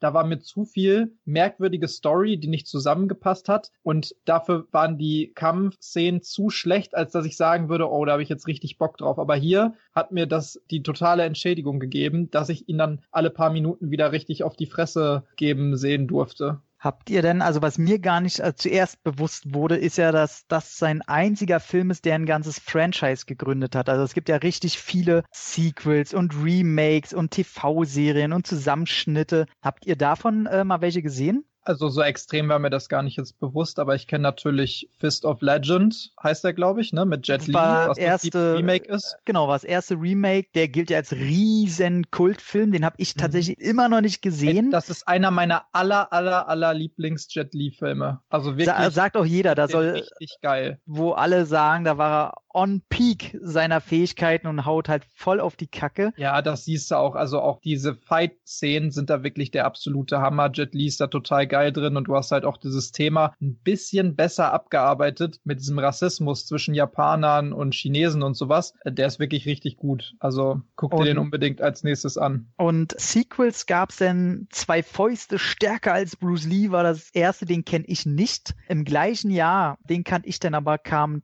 Kung Fu, bei uns noch mit dem Zusatz der Todeshammer raus, mit Bruce Lee, mit L I. Und man könnte jetzt meinen, oh, so ein Bruceploitation, hört mir doch auf. Aber den finde ich sogar besser als das Original. Also da ist halt die Story, dass er rausfinden will, was da passiert. Er ist, glaube ich, der Bruder von Lees Figur und will halt rausfinden, was da passiert, weil er wurde ja erschossen am Ende von Todesgrüße. Und er will halt rausfinden, wer war das, was ist da los und wie und überhaupt und wie kam es überhaupt zu der ganzen Situation und geht dann auch in diese Schule und im Grunde ab dem Moment ist es wie ein Remake. Also dann gibt es auch wieder Probleme mit der Schule und er schlägt zurück und dann dasselbe Rassismus-Thema. Aber die Kämpfe finde ich geiler, es ist ein ganzes Stück brutaler. Ich weiß gar nicht, ob der bei uns, ist der indiziert oder ungeprüft? Nee, ich glaube, der hat eine F S K achtzehn, der kam in der Asia Line Volume eins auf D V D ungekürzt, glaube ich, das erste Mal bei uns raus. Und den kann man tatsächlich gucken, der ist richtig gut. Genau, dann gab es Fist of Legion, kennt man. Dragon in Fury war auch ein Remake, habe ich nie gesehen. Es gab eine T V-Serie von fünfundneunzig, die kenne ich nicht. Welchen ich aber kenne, ist Legend of the Fist, was ich nie als Remake irgendwie in Betracht gezogen hätte. So wirklich, gilt aber als Remake. Und zwar mit Donnie Yen in der Hauptrolle von zweitausendzehn. Fand ich nicht so geil, wird auch hoch gehandelt, aber ja, da sieht man schon, irgendwie kämpft er im Krieg am Anfang in so einem Kriegsgebiet da und wirkt irgendwie wie Captain America bei Marvel, so ein bisschen Wire-Fu, was da gemacht wird. Und fand ich irgendwie nicht so prägend. Den muss ich mir aber nochmal angucken. Deswegen, und es gibt noch Zusammenschnitte von der Fist of Fury T V-Serie, die dann vereinzelt als Film rausgekommen sind, fünfundneunzig und zweitausendeins, auch mit Donnie Yen, möchte ich meinen, auch wieder. Die kam aber hierzulande, gibt's die nicht als Veröffentlichung. Okay, also besser als der Bruce Lee-Film Fist of Fury. Oh, oh Mann, ey, gleich kommt der Geist Bruce Lees in mich rein, du. Ey, Wahnsinn. Also Todesgrüße aus Shanghai ist noch erfolgreicher geworden als The Big Boss, hat die Rekorde eingestellt und hat Bruce Lee endgültig etabliert als Eastern Star, als Martial Arts Star. Und Lo Wei hat auch hier Regie geführt. Es war der zweite Film. Die beiden haben sich aber nicht so gut verstanden. Ne? Bruce Lee war jemand, der seinen eigenen mhm, genau. Kopf hatte und der natürlich, wie Tobi schon gesagt hat, in, in Fist of Fury dann auch die Choreografie der Kämpfe übernommen hat, großteils. Und der wollte natürlich noch mehr Einfluss haben. Und nachdem der Film eben so ein großer Erfolg war, hat man gesagt, okay, den dritten Film mit dir, The Way of the Dragon, wie er im Original heißt, oder bei uns, die Todeskralle schlägt wieder zu, da darfst du selbst Regie führen. Und Stimmen aus Bruce Lees Umfeld sagen, er war nie bei einer Produktion glücklicher als bei diesem Film, denn er hatte völligen Freiraum, konnte alles selbst machen, hat am Drehbuch gestaltet, an den Choreografien, hat die Hauptrolle gespielt und eben Regie geführt. Und ich persönlich, ich weiß nicht, wie es bei euch ist, das ist mein Lieblings-Bruce Lee-Film. Hat auch unglaublich ikonische Szenen, hat wahrscheinlich den coolsten Endboss, ja,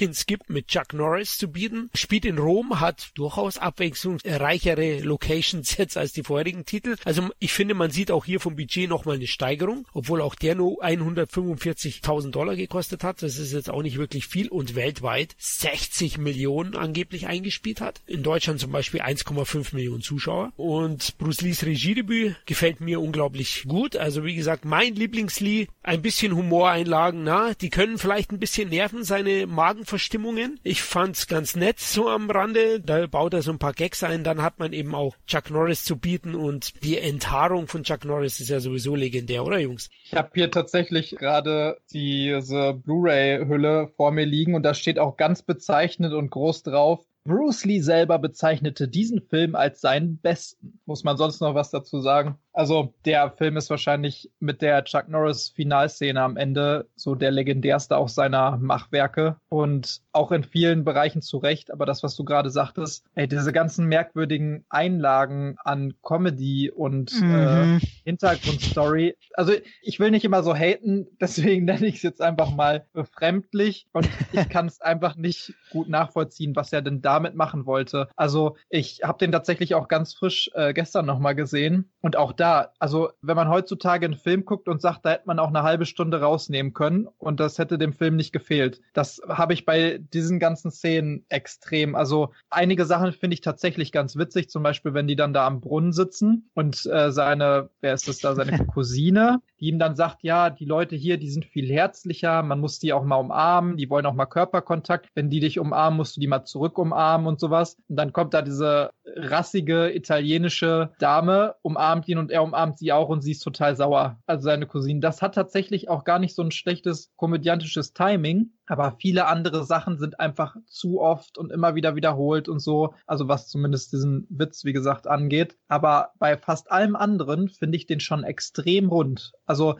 der hat ein gutes Pacing, was die Kampfszenen zwischendurch angeht. Der baut auch aufeinander auf. Also dieses, am Anfang bezeichnen ihn alle als, er ist der krasse Kung-Fu-Kämpfer und er kann so krass Kung-Fu, aber er zeigt es nicht. Dann gibt es ja. diese Szene, wo die alle Karate kämpfen und kurz bevor er es zeigen kann und jeder, der Bruce Lee kennt, denkt sich, oh, jetzt haut er richtig einen raus. Zack, werden die auf einmal unterbrochen und müssen dann halt wieder rein, weil irgendwie Gäste da sind. Ich weiß auch nicht, wie oft der Onkel das sagt. Schnell alle rein, wir haben Gäste. Ich glaube, das sagt er zehnmal in dem Film. Gut, er muss ja auch sein Restaurant da führen. Aber ansonsten hat er wirklich so ein richtig schönes Pacing, was auch immer krasser und immer besser wird und dann wirklich in einem richtig geilen Endkampf, der auch richtig viel Story-Elemente hat. Der Kampf an sich gipfelt mit Chuck Norris natürlich und ich würde sagen auch, dass es sein zweitbester ist. Also mein bester kann ich gar nicht so viel zu sagen. Also wenn wir gleich zu seinem fünften kommen, dann, dann kann ich da ein bisschen mehr zu sagen. Aber der Film hat natürlich Probleme, weil er kein ganzer und kein echter Film ist. Aber ansonsten finde ich, man merkt extrem, dass er da umsetzen konnte, was er wollte und dass es auch genau die richtige Entscheidung war, ihn da an alle Hebel dran zu lassen und ihn machen zu lassen, was er möchte und seine Visionen umzusetzen. Ich finde, der war auch wichtig für Bruce Lees Karriere, denn es war ein Film eben, der in Europa angesiedelt wurde. Er hat sich ein bisschen geöffnet in der Richtung, auch Humor. Ich finde auch nicht alles mit der Magenverstimmung jetzt wirklich gelungen, aber ich finde, dass er da eine neue Facette zeigen wollte und wie er spielt, wie du gesagt hast, mit dem, ja, ich kann was, ich zeig's euch, nee, jetzt sehen wir es wieder nicht, er hält es zurück. Und das explodiert dann. Ne? Ich finde zum Beispiel auch wahnsinnig witzig die Hinterhofszene mit den Nunchakus. Finde ich sehr gut gemacht. Der Dicke ist herrlich, der die Nunchakus dann selbst nimmt und sich selbst auf den Schädel haut. Ich finde das vom Timing ganz gut inszeniert und eben der finale Kampf, der eine eigene Dramaturgie hat, denn Bruce Lee klopft da nicht zweimal in die Fresse und der hat verloren, sondern er sieht zu Beginn schlecht aus gegen Chuck Norris und wechselt während des Kampfes eben seine Strategie, um ihn zu schlagen. Das finde ich auch sehr, sehr gut inszeniert und deswegen gefällt er mir sehr, sehr gut. Er hat so ikonische Momente. Ist vielleicht auch ein Softspot, weil es tatsächlich der erste Bruce Lee ist, den ich gesehen habe, nämlich im Z D F. Es war der erste von diesen Bruce Lee-Filmen, die im Samstagnachtprogramm im Z D F gezeigt wurden, mit einer eigenen Synchronisation. Ja, ich will da gar nicht so viel drüber schwadronieren. Das meiste habt ihr alles schon erzählt. Bei mir ist halt das große Problem, äh, die Synchro wieder. Es gibt halt ke- wieder keine passende Synchro, wo mir der Film wirklich gefällt. Ich habe den auch jetzt vor fünf Jahren, als ich mir halt die Box gekauft habe, habe ich die auch das erste Mal gesehen. Heißt, man ist halt Scott Adkins Filme gewohnt und guckt, dass dann eher filmhistorisch interessiert. Und da können natürlich die Kämpfe und alles nicht mithalten. Und auch die ersten zehn Minuten, ich dachte mir, Leute, was findet ihr an dem Film? Die ersten zehn Minuten finde ich ganz schrecklich. Der ist ja wie eine Komödie am Anfang. Äh, finde ich sehr zum Fremdschämen. Aber auch Aber nicht so verständlich, ne? Also ich finde, ich habe richtig lange gebraucht, bis ich da verstanden habe, dass er irgendwie oder das interpretieren konnte als Magenverstimmung. Ich dachte mir wirklich, die ersten zehn Minuten, was passiert da gerade? Was ist genau, mit ihm? Und genau, der hat einen I Q von siebzig, so scheint es mir. Der wird ja so dümmlich dargestellt. Richtig. Und das mag ich halt überhaupt nicht. Was ich dann natürlich mag, ist, wenn sich Prügeleien oder Stories in dem Genre so in Restaurants abspielen. Das liebe ich,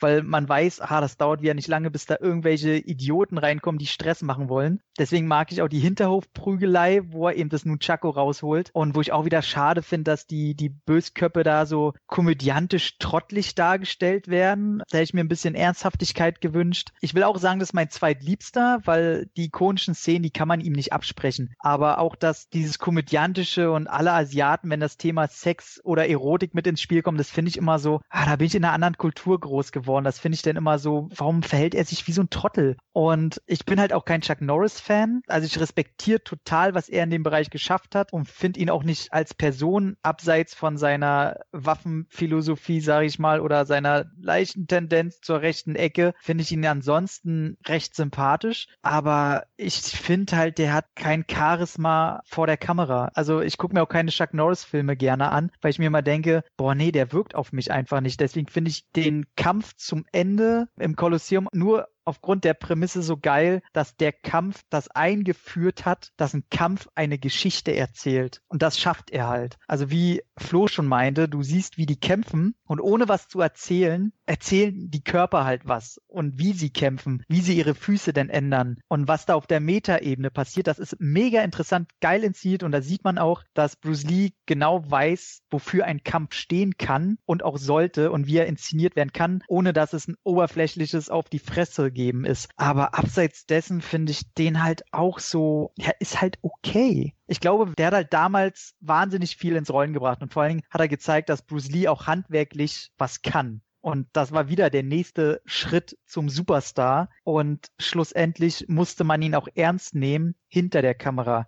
Aber ich muss auch sagen, er ist halt gut, ist okay. Also ich feiere den leider auch nicht ab, was aber ganz klar daran liegt, dass ich den viel zu spät gesehen habe. So, jetzt packe ich die Five Fingers of Death auf. Komm her, Tom.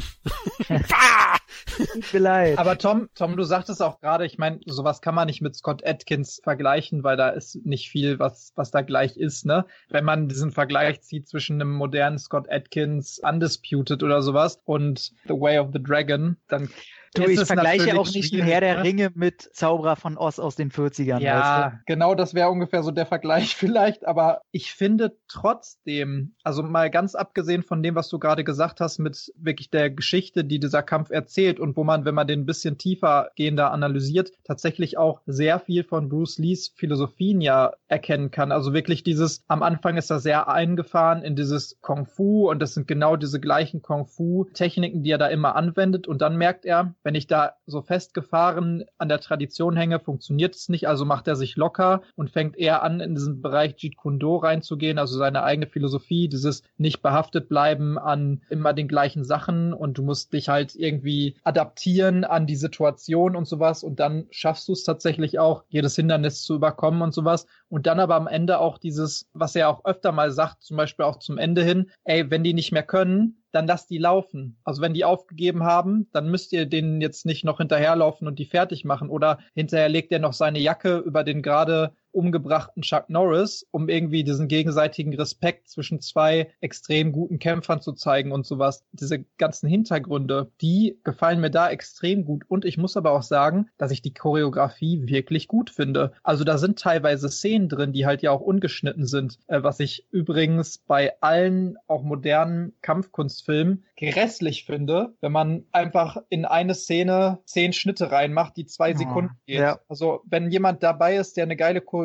hat und der die auch umsetzen kann, zum Beispiel Scott Adkins, dann lass die die Choreografie einüben und dann mach eine zehn-Sekunden-Szene ohne Schnitt daraus mit einer Kamera, die einfach ein bisschen weiter weg steht, um zu zeigen, was die können und wie geil das ist. Und davon hat dieser Film und auch dieser Kampf wirklich ein paar Szenen, wo du auch wirklich erstmal siehst, was da an Fähigkeiten hintersteckt bei beiden. Also da sind dann irgendwie auf einmal so zehn Hits oder sowas hintereinander und die werden geblockt, dann der andere weicht aus und dann gibt's wieder einen Tritt zurück, ohne dass irgendwie gecuttet wird. Und da hat ja auch Chuck Norris ab und zu mal drüber gesagt, dass er gespürt hat, also inwieweit das jetzt natürlich ein bisschen pathetisch ist oder nicht, sei dahingestellt, aber dass er gespürt hat, dass die eine mentale Verbindung hatten, während die diesen Kampf gefilmt haben und das deswegen nur so gut funktioniert hat zwischen den beiden. Chuck Norris war ja auch ein Schüler von Bruce Lee eine Zeit lang, ne? Darf man auch nicht vergessen. Ja. Hinter all den Chuck Norris-Witzen und so und wie sehr viele andere Hollywood-Stars und auch renommierte, langjährige Schwarzgurte und Kampfkunstmeister Weltmeister, die alle unter Bruce Lee und bei Bruce Lee trainiert haben. Da sieht man erstmal, finde ich, was da trotzdem für ein Talent hintersteckt, obwohl die Inszenierung natürlich noch lange nicht auf einem Level war, wie man sie heutzutage hinbekommen kann. Aber diese Choreografien sind Hammer zwischendurch. Das finde ich echt wirklich auf einem extrem hohen Niveau. Also der wäre auch heutzutage anders inszeniert, wäre der trotzdem noch wirklich auch mit einem Scott Adkins und mit allen anderen, die du da so in den Ring werfen kannst, Michael J. White, also die zumindest von den Fähigkeiten her so mit die Besten sind heutzutage, einem Donnie Yen oder Jackie Chan oder sonst was, einer der absolut Besten, halt's Maul jetzt. Ähm, ja. Also der wäre trotzdem heutzutage immer noch einer der Besten, da, da bin ich mir hundertprozentig sicher, wenn du dir da anguckst, was er da abgeliefert hat, weil das ist nicht einfach nur so, so merkwürdige, hier man tritt und da man tritt, sondern wirklich extrem gute Kicks, alles sehr sauber, alles sehr, sehr kraftvoll und sowas. Ich bin richtig begeistert, immer noch von diesem Film oder beziehungsweise vor allen Dingen von diesem Kampf. Das lasse ich mir auch nicht hier absprechen von dir. Sehr gut, das freut mich, dass wir beide uns wenigstens einig sind. Wir können ja zum Tag-Team werden, gegen Tom allein. Mal schauen. Ja, auf jeden Fall war das der nächste große Schritt für Bruce Lee. The Way of the Dragon war ein großer Erfolg. Zudem sind in Amerika vor allem Eastern- oder Martial-Arts-Filme immer populärer geworden. Zum Beispiel Five Fingers of Death lief zweiundsiebzig dann auch dort in den Kinos, vor allem eben in diesen Bahnhofskinos in Amerika, in New York, in der forty-second Street, hatten da große Erfolge, sodass Warner Brothers, die eben auch Five Fingers of Death vertrieben haben, gedacht hat, wir wollen ja Geld verdienen und die Leute wollen das Zeug. Und da gibt's ja diesen Bruce Lee, der kann ja sogar ein bisschen Englisch. Wollen wir nicht einen Film mit dem co-produzieren? Und so kam es zu Enter the Dragon. Bruce Lee hat aber davor mit dem Dreharbeiten zu Game of Death begonnen, hat diese aber unterbrochen, weil er natürlich gesehen hat, hey, das ist ein internationaler Film im Hollywood-Studio als Co-Produzent, da muss ich zuschlagen. Und das hat er dann auch gemacht. Und der Regisseur ist ein Amerikaner, Robert Klaus, wenn ich ihn richtig ausspreche, hat die Regie geführt. Man hat Lee es natürlich nicht allein zugetraut und hat ihn dann einen Afroamerikaner mit Jim Kelly zur Seite gestellt, einen äh, weißen Amerikaner mit John Saxon, dann noch ein paar tolle Gegner, auch aus heutiger Sicht. Ne? Sammo Hung ist zu sehen und Bolo Yeung. Also unglaublich, der Film bietet da schon viel und er ist sicherlich, ich sag mal, objektiv gesehen der mit Abstand beste Bruce Lee-Film, auch handwerklich. Jackie Chan übrigens auch, ne? Jackie Chan auch, stimmt, du hast recht. Sammo Hung, genau. Yun Bao ist bei. Genau, Angela Mao. Da ist wirklich unglaublich viel zu sehen und der Film ist großartig. Er ist zwar schon ziemlich amerikanisiert und wirkt ein bisschen wie so ein Bond-Film, ne? Oder? Jetzt kann ich endlich mal was Gutes sagen, weil Enter the Dragon oder der Mann mit der Todeskralle, wobei ich die Todeskralle am Ende immer so ein bisschen...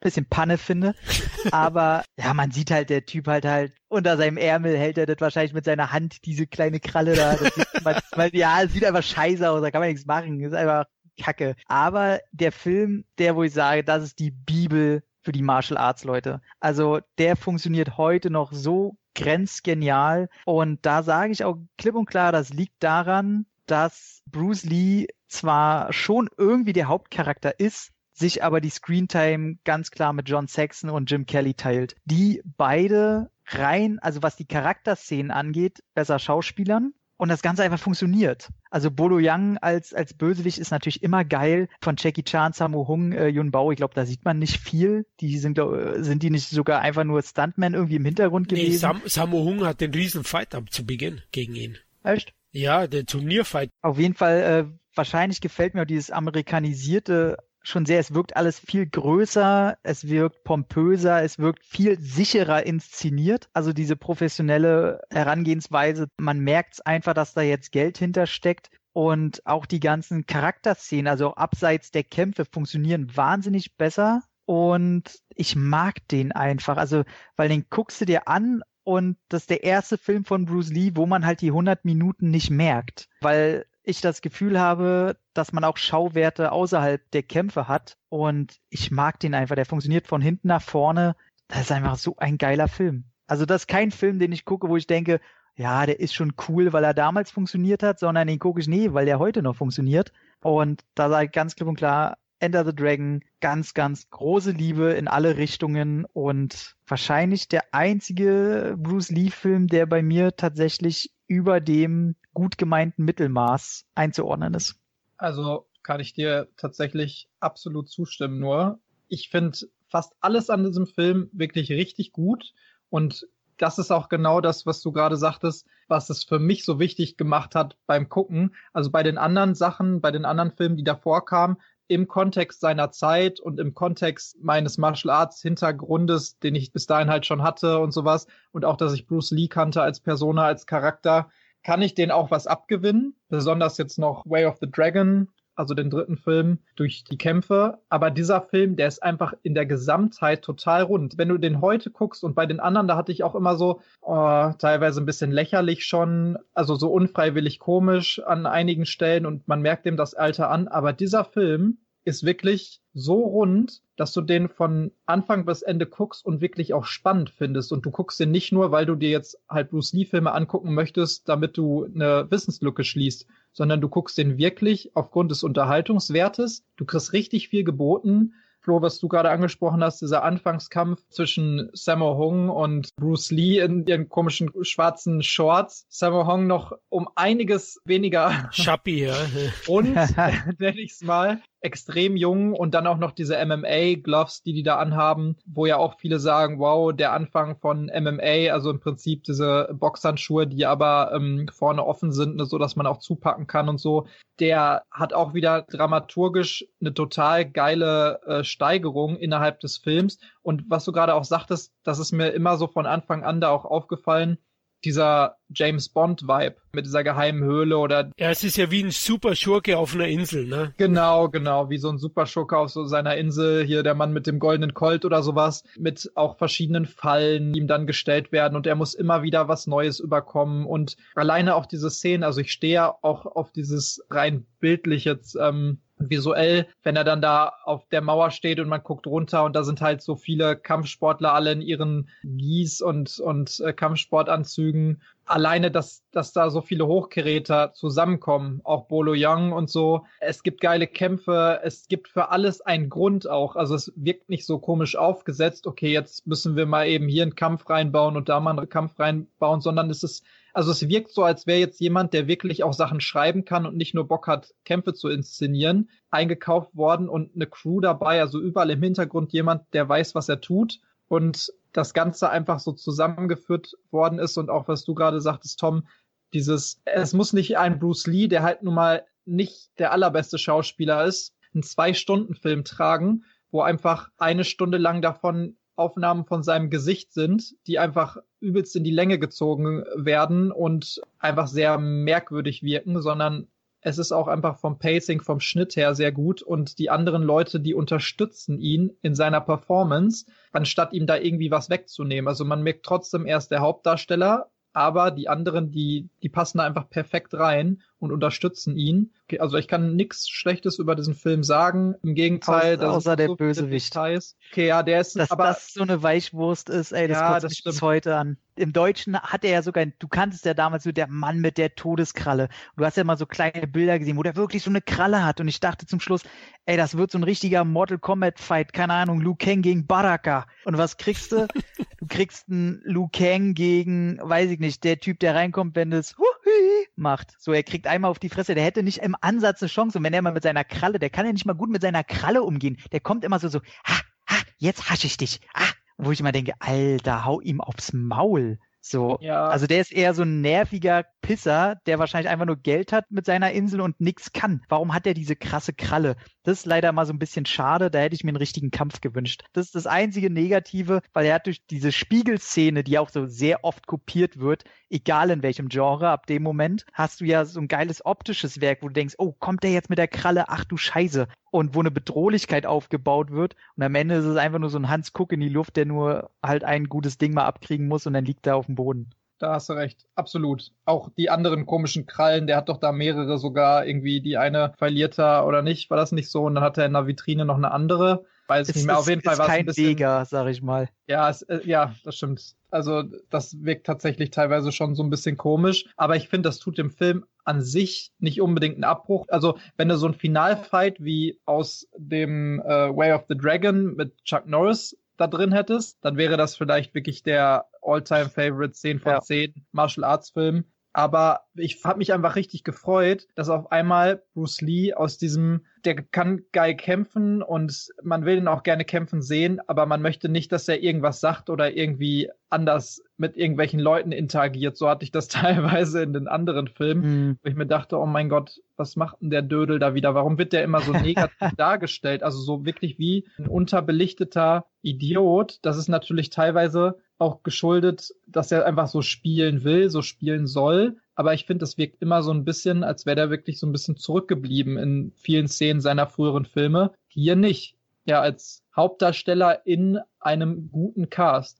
Ja, also ihr habt das Wichtigste gesagt. Ich habe natürlich jetzt vorgeprescht, indem ich gesagt habe, Way of the Dragon ist mein Liebling. Der Mann mit der Todeskralle ist ein Meilenstein fürs Eastern-Kino und definitiv einer der besten Martial-Arts-Filme aller Zeiten. Wahrscheinlich der einflussreichste. Einer, der womit am meisten zitiert wird auch. Und Bob Wall haben wir nur nicht erwähnt. Ist auch ein toller Kämpfer. Der Schauspieler, der öfters mit Bruce Lee auch zusammengearbeitet hat und war auch ein Schüler von ihm. Der spielt ja auch mit. Der kriegt, glaube ich, diesen Eierkick, ne? Stimmt, genau.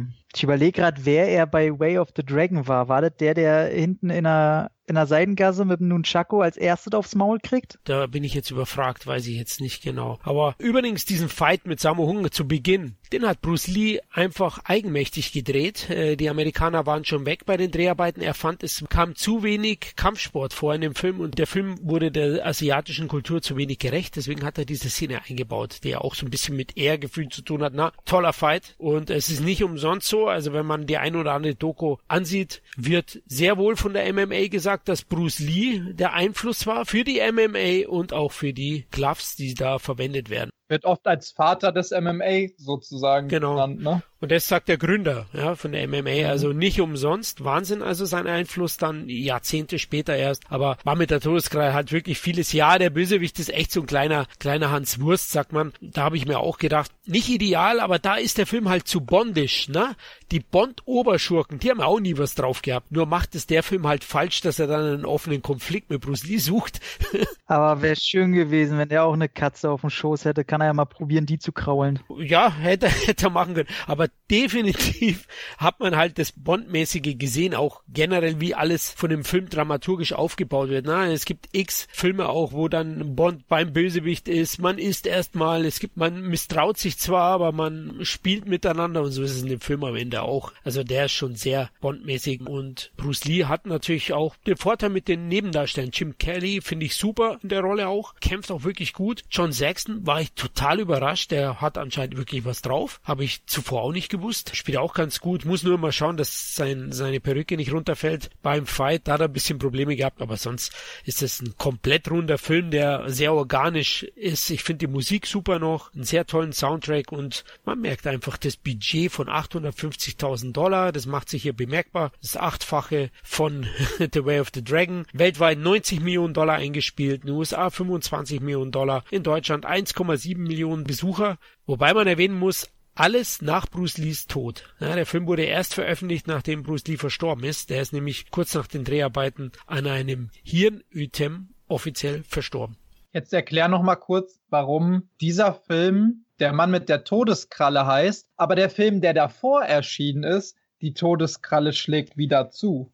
Weil genau der ist erst bei uns danach erschienen. Genau, der erste große Durchbruch für Bruce Lee in Deutschland war Der Mann mit der Todeskralle.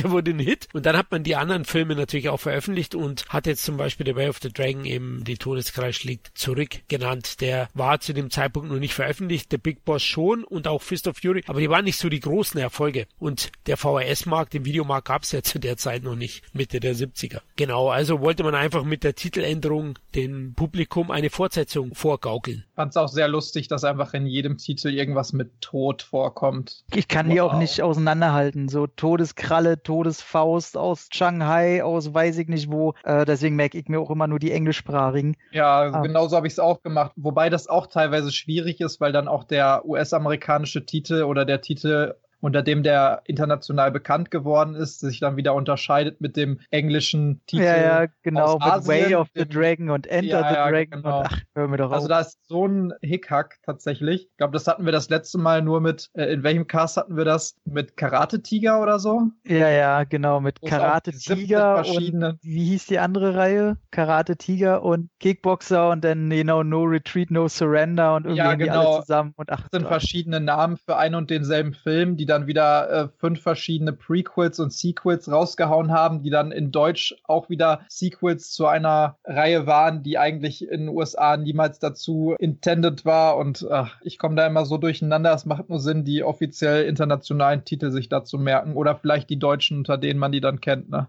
Also, verstorben ist eben Bruce Lee am zwanzigsten Juli neunzehnhundertdreiundsiebzig in Hongkong. Sehr, sehr schade. Und dann ging es natürlich auch los mit dem Vermächtnis von Bruce Lee. Und ich hatte es ja vorhin erwähnt, bevor die Dreharbeiten zu Enter the Dragon begonnen haben, hat Bruce Lee an seinem eigenen Film Game of Death gearbeitet. Der heißt hier Mein letzter Kampf. Und die Macher um Robert Klaus, der ja auch schon Enter the Dragon Regie geführt hat, die haben das Material, das bereits gedreht wurde von Bruce Lee, dann mit weiterem Filmmaterial Material mit Doppelgängern, mit allen möglichen Mitteln verwendet und einen sozusagen fünften echten Bruce Lee-Film produziert, inszeniert und auf die Menschheit losgelassen. Habt ihr den jemals gesehen, Mein letzter Kampf? Na klar. Ich habe den tatsächlich sogar, glaube ich... Ich habe den dreimal, glaube ich, gesehen. Ich habe den als erstes gesehen, oh. glaube ich, von okay. Und ich war sowas, ich war nicht nur verwirrt, ich war angeekelt, will ich fast schon sagen, von dem, was ich da gesehen habe. Also ich dachte tatsächlich, die wollen mich verarschen, das wäre nicht echt, sondern das wäre irgendwie so eine so eine halb dokumentarische, halb witzig gemeinte, ey, ich weiß gar nicht, wie ich es nennen könnte. Ich finde es auch wieder sehr witzig, was hier vorne drauf steht auf der Blu-ray. Ich lese es mal vor. Sein neuer und letzter authentischer Film, der echte Bruce Lee in Mein letzter Kampf. Also nein, einfach nein. Klar, das ist natürlich auch alles wieder von ihm. Er hat's geschrieben, er hat da choreografiert und sowas, zumindest das, was natürlich abgedreht war und so. Er hat sehr viel gemacht, aber das, was hinterher da rausgekommen ist, das ist wirklich kaum ein wirklicher, vernünftiger Bruce Lee-Film, leider. Und ich kann's ja noch halbwegs verstehen, wenn die dann ein Double nehmen. Aber ein Double, was wirklich nicht ansatzweise so aussieht wie Bruce Lee, bis auf die Frisur vielleicht so halbwegs. Und dann aber auch noch so merkwürdig zusammengeschnitten. Also da sind ja extrem viele. Alleine der ganze Anfang ist noch alles aus Way of the Dragon genommen. Dann sind da teilweise so Szenen, wo er irgendwie auch am Anfang schon, er steht in einem Studio, guckt an die steinerne Decke und auf einmal wird da reingeschnitten eine Szene aus Way of the Dragon, wo Bruce Lee, der Echte, dann auch an die Decke guckt, wo er an einer völlig anderen Location ist, was man auch sieht. Aber am aller, aller schlimmsten sind diese Pappausschnitte, die einfach nur drüber gelegt worden sind, also über echte Personen. Die sehen wirklich so zwei D nur, aus. Also in schlechten YouTube-Videos heutzutage wird das besser gemacht. Also die sind noch nicht mal größentechnisch angepasst, sondern da ist dann ein dreimal so großer Bruce Lee-Kopf auf einer sich bewegenden Person. Und die verändert aber natürlich, weil es einfach nur ein Foto ist, auch noch nicht mal irgendwie die Mimik und Gestik. Und man sieht einfach, dass es so ein ausgeschnittenes Pappdingen ist, was da auf den Film draufgeklebt wurde. Ey, ich, ich weiß nicht, was ich davon halten soll. Also so wie der Film dann im Endeffekt veröffentlicht wurde, leider Grütze. Und meiner Meinung nach wäre das, weil hinterher sind dann natürlich noch mal nach einiger Zeit sogar extrem lange, gut zusammengeschnittene Szenen im Prinzip der letzten drei Kämpfe aufgetaucht, die in dem Film so nicht in der Anfangsversion zu sehen waren. Und hätte der den Film zu Ende gedreht, dann wäre es vielleicht ganz kurz nach Enter the Dragon, vielleicht aber sogar noch auf gleichem Niveau oder sogar besser äh, der beste Bruce Lee-Film gewesen, meiner Meinung nach. Weil die Kämpfe da drin sind echt total geil, das Konzept ist total geil. Also es ist ja, dass er im Prinzip so eine Pagode sich hochkämpfen muss und auf jedem Level wartet ein neuer Zwischenboss, so ein bisschen videospielmäßig, ne? Und äh, jeder ist komplett anders als der vorherige, benutzt einen anderen Stil. Der eine ist dann Dan Inosanto, einer seiner Meisterschüler von Bruce Lee, ne, der auch Eskrima äh, gemacht hat. Und einer macht dann wieder Hapkido. Dann äh, ist da Abdul... Karim Abdul-Jabbar. Ähm, Karim Abdul-Jabbar, genau. Der dann riesengroß ist und trotzdem gar nicht so schlecht kämpft und wirklich wie so ein Videospielgegner, er muss bei jedem neu die Strategie ändern und das ist wirklich so die Perfektion seiner Philosophie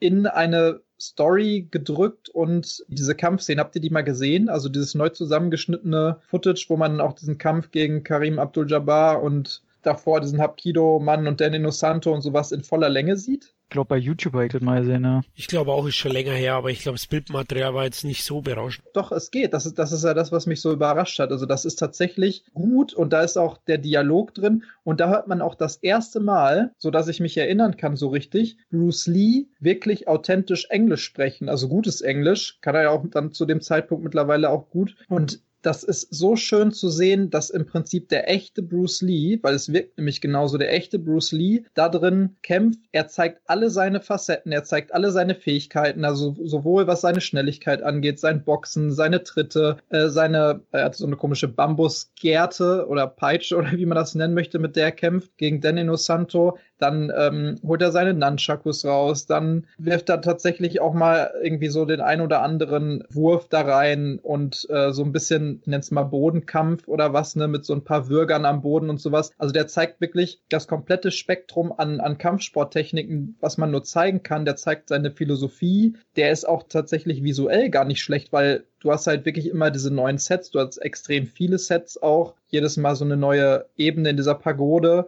Wenn der nicht so völlig grausam zerschnitten und einfach nur, und das muss man ja sagen, zerstört wurde und das wirklich nur aufgrund dessen, dass man damit Geld machen wollte, also natürlich nochmal einen Film rausbringen mit Bruce Lee um jeden Preis, weil man weiß, der verkauft sich trotzdem gut, dann wäre das wahrscheinlich der beste Bruce Lee-Film gewesen. Ja, der Film ist auf jeden Fall Leichenflatterei, da müssen wir jetzt nicht sagen. Und die paar Szenen, die halt von Bruce Lee drinne sind, merkt man auch gleich qualitativ, ist das ein ganz anderes Brett als der Rest. Ich finde es trotzdem wahnsinnig interessant, wie die probieren, ihn zu kopieren, zu dubeln. Auch die Geschichte, warum er da quasi ein anderes Gesicht denn bekommt, finde ich gar nicht mal so scheiße alles. Also auf dem Papier sieht halt die Einbindung der alten Szenen, da ist ja auch seine Beerdigung wird auch, ne? Da wird er ja. da so getan, als wenn es eine Fake-Beerdigung ist, ne? Und er dann halt eine, eine Schönheitsoperation kriegt und bla. Also wie es da rumspinnt, finde ich auf dem Papier gar nicht mal so kacke. Das Problem ist halt bloß, wie damit umgegangen wird. Handwerklich, wie du schon sagtest, die Szenen, wo das Bruce Lee dann sein soll. Und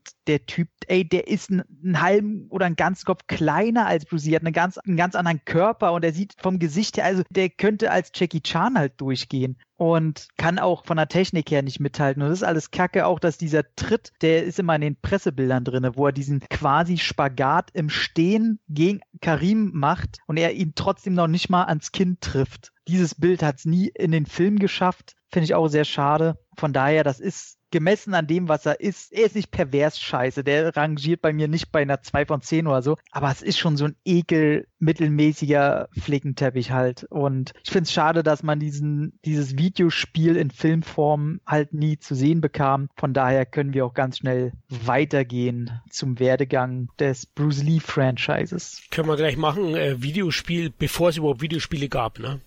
Genau. Wurde der gedreht. Ihr habt alles schon gesagt, ich sag noch zwei Sätzchen. Also der ist wirklich stümperhaft zusammengeschnitten, ja, echt peinlichst. Aber er hat seine Momente, wie er gesagt hat, allein der ikonische gelbe Trainingsanzug, ne? Der Strampler, da hat er ihn an. Da hat Kill Bill. Ja, genau. Und auch den Pagoden. Spießrutenlauf finde ich auch eine tolle Idee und die Fights, überall wo man Bruce Lee sieht, gewinnt der Film so unglaublich. Das Charisma, auch die Kämpfe sind auch da schon wieder perfekt choreografiert und man sieht die Weiterentwicklung und zudem sieht man noch ein paar andere Martial Arts Größen, die sie da eingebaut haben für andere Fights, wie Sammo Hung und Bob Wall, die sind auch hier wieder dabei. Zumindest dürfen die dann auch den ein oder anderen Kick ausführen, deswegen als Martial Arts Fan kann man den schon anschauen. Das andere ist doch auch wieder mal sehr zweifelhaft. Eben die Leichenblätterei, wie es Tom gesagt hat, das hat schon einen schalen Beigeschmack, muss man definitiv sagen. Übrigens eine, eine Sache, die ich ähm, zu den Choreografien noch sagen möchte. Ich finde das total faszinierend, wie, und das ist ja auch wieder so eine der Sachen, die Bruce Lee total wichtig waren, wie realistisch, in Anführungsstrichen, viele der Choreografien auch in seinen vorherigen Filmen und natürlich immer darauf aufbauend immer mehr, wie die wirken. Also ich finde, dass in so einem perfekt choreografierten Film, wie zum Beispiel, nehmen wir jetzt einen Undisputed mit Scott Adkins, du weißt zu hundert Prozent, so könnte ein Film niemals ablaufen. Da wird nicht jemand irgendwie sieben Saltos in der Luft machen und dem dann zehn Tritte da irgendwie in der Luft verpassen. Das sieht alles total geil aus, bin ich natürlich auch ein Riesenfan. Aber sehr viele Kämpfe von Bruce Lee haben immer diesen Vibe, finde ich, dieses ein bisschen improvisierte, obwohl es natürlich auch, wie man ja weiß, choreografiert und gelernt war. Aber diesen Vibe, dass er quasi seine Kampftechniken anwendet und versucht so mit dem Gegner so ein bisschen zu spielen und auch dieses, wo viele vielleicht sagen, oh, das ist ein bisschen langsam, aber dass man halt nicht einfach angreift und der andere wehrt ab und du hast irgendwie so eine Abfolge von zwanzig Schlägen und Tritten oder was, sondern dass du auch mal dieses Antäuschen und mal ein bisschen gucken und ich gucke mir erstmal den Gegner so ein bisschen an und gucke, wie der reagiert und sowas. Also ich finde, obwohl ich weiß, dass das natürlich alles choreografiert ist durch und durch, dass das einen total realistischen Vibe hat und das mag ich total und ich finde, das zeigt noch viel mehr dieses Talent natürlich auch und dieses wirkliche Kampfverständnis von auch Bruce Lee in diesem Falle.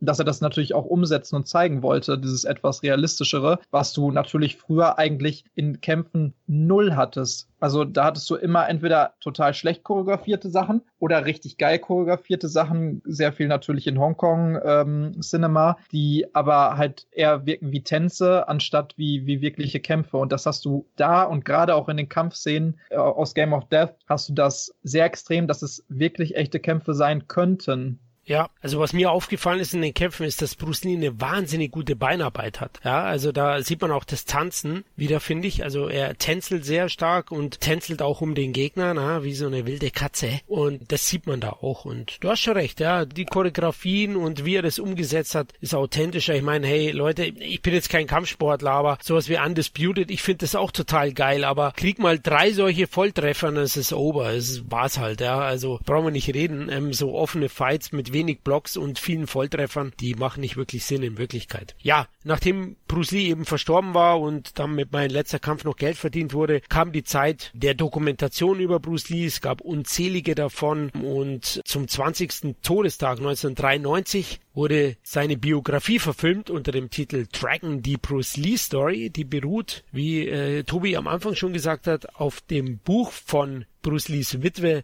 Linda Lee Cadwell. Das Buch heißt The Man Only I Known und der Film hat mich damals begeistert. Ich bin sofort ins Kino gelaufen, muss ich ehrlich sagen. Ich war achtzehn Jahre alt, dreiundneunzig, und habe ihn sehr, sehr genossen. Klar wurden viele Tatsachen verdreht aus dramaturgischen Gründen und der Film ist an sich, ich sag mal, weichgespült und sehr rosig, aber trotzdem finde ich einen unterhaltsamen, gut gespielten, relativ gut choreografierten Feel-Good-Movie, der der Legacy einigermaßen gerecht wird. Oder bin ich jetzt wieder mal zu blumig? Von unserem großen Fast and Furious Regisseur. Rob Cohen, ja. Ja, wobei er auch Dragonheart gemacht hat, der war auch schön. Ich muss tatsächlich sagen, ich fand ihn früher toll. Fand auch tatsächlich das Super Nintendo-Spiel ganz toll. Aber ich hab's letztens normal probiert, wollte mir den auch nochmal angucken. Ich hab's nicht durchgehalten. Ich musste nach zwanzig Minuten, musste ich das Ding ausmachen. Ich fand den so panne. Umso mehr man sich, glaube ich, mit Bruce Lee mal beschäftigt hat, umso weniger kann man den, glaube ich, mögen. Also, weil das ist ja pures Reich der Fantasie. Ich muss auch sagen, dass ich Jason Scott Lee in der Hauptrolle, der hat eine Aura, aber die ist sowas von,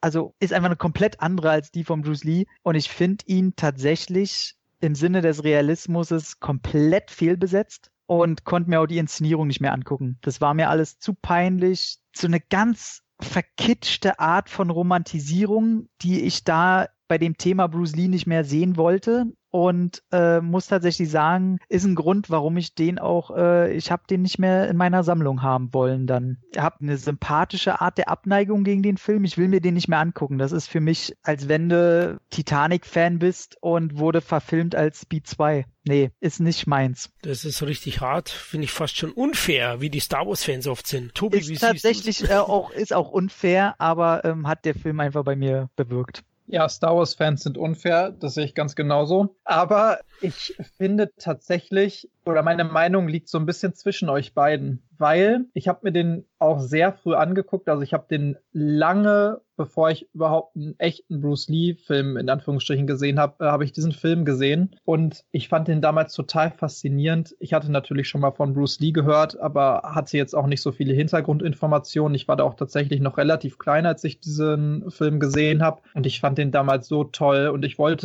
wie er sein in dem Film und so. Und wenn ich den heute gucke, habe ich immer noch so ein bisschen nostalgische Gefühle. Dann kann man vielleicht ja auch nicht immer ganz objektiv da drauf schauen, aber ich habe den auch vor kurzem nochmal gesehen in Vorbereitung jetzt auf diesen Podcast und da muss ich auch Tom ein bisschen recht geben tatsächlich. Also so gut der mir auch gefällt von der Inszenierung, dass der eben so völlig wirsch teilweise mit Informationen rund um das Leben von Bruce Lee umgeht, stößt mir auch so ein bisschen sauer auf. Und klar, das basiert alles auf der Biografie von seiner Witwe. Aber das merkt man, finde ich, auch extrem in diesem Film. Also auch, dass sie ja sehr, was ich jetzt generell gar nicht so schlimm finde, aber dass sie extrem mit in den Vordergrund gerückt wird. Und wenn man das mal so auseinanderdröselt, wie das dargestellt wird in dem Film, dass sie so die Inspiration und der Antrieb für so alle Sachen sind, die er Großes geleistet hat. Das sagt er ja innerhalb des Films auch ein paar Mal. Wärst du nicht gewesen, dann hätte ich niemals versucht, diese Rolle anzunehmen. Dann hätte ich es niemals versucht, in den Filmbereich reinzugehen. Dann hätte ich niemals versucht, eine Kampfsportschule aufzumachen, dann hätte ich niemals dieses Buch geschrieben, nach dieser schweren Verletzung, die er da hatte und sowas. Also das wird alles sehr übertrieben dargestellt und viele Sachen, die es vielleicht ja auch sogar gegeben hat, wo man sich nicht hundertprozentig sicher ist, werden da halt einfach sehr verdreht und damit habe ich meine Probleme, weil also das Leben von Bruce Lee bietet auch an sich schon extrem viele geile Momente und es ist auch an sich schon eine geile Hintergrundstory, dass man das alles so sehr extrem verdreht.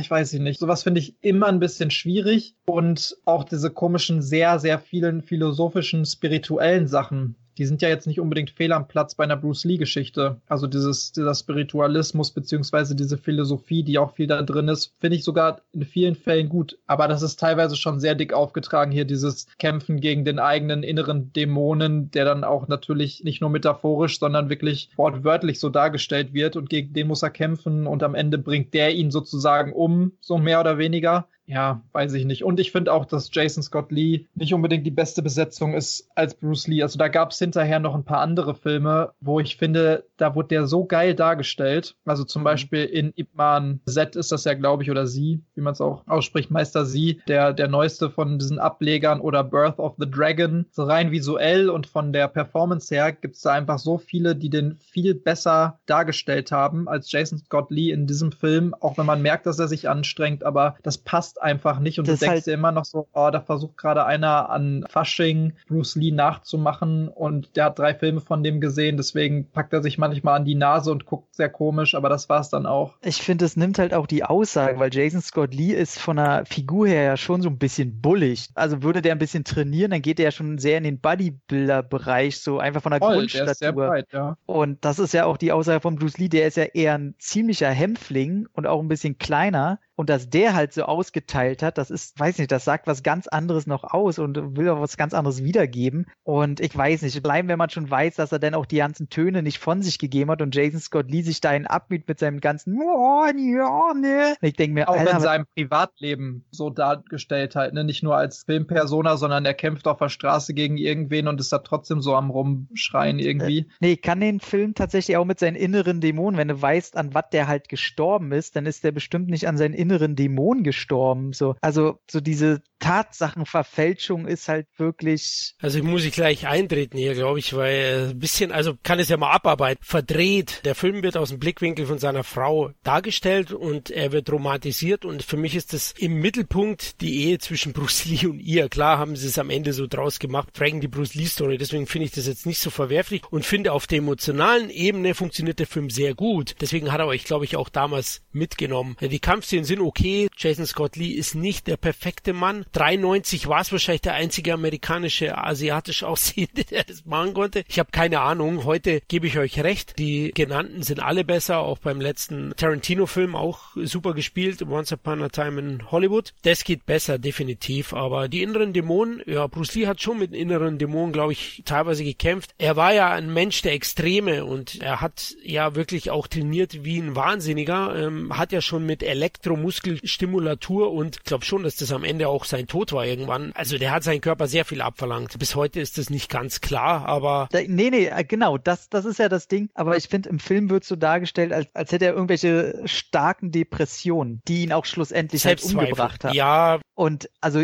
klar hat er Selbstzweifel und so gehabt und er hatte, wie jeder normale Mensch, auch negative Phasen, ja, die klar. auch ben- klar benannt wurden. Also meines Erachtens hat er nie die Diagnose bekommen, dass er unter Depression leidet. Und der Film stellt das halt so extrem stark so dar. Und das ist halt so der, der I-Punkt zu dem Ganzen, wo ich sage, okay, warum will der Film mir so das weismachen, obwohl bekannt ist, dass es eine andere Ursache war? Das weiß ich nicht genau. Ich weiß nicht, wie viel er wirklich geändert wurde. Ich finde diese mystische Aura ganz gut. Also mir gefällt das mit dem Dämon tatsächlich und ich finde die Musik so toll in dem Film. Also die nimmt dich Musik auch mit. Musik ist stark. Ja, und es kam von seiner Frau. Ich meine, ich will mich jetzt hier nicht aufspielen, dass die Hälfte nicht stimmt. Ich meine, ich weiß viele Sachen, die nicht stimmen. Also die Tatsache natürlich, die Rückenverletzung hat er nicht von einem Kampf, sondern er hat sich nicht gescheit aufgewärmt. Das ist dann ja. passiert. Den Kampf hat er gewonnen. Was ihn so geärgert hat, ist, dass er zu lange gedauert hat, seiner Meinung nach. Das war ein Problem. Aber sonst, ich habe immer noch meinen Spaß. Ich gebe auch zu, der verliert schon ein bisschen. Also der war früher bei mir so neun von zehn Film. Ich habe den echt geliebt. Boah. Ja, acht, neun von zehn und mittlerweile ist es halt so ein Siebener. Aber verkaufen, Tom, würde ich den niemals. Ja, ich bin gespannt, ob heute Nacht nicht Bruce Lees Geist bei dir vorbeischaut. Also, ja, ja, hey.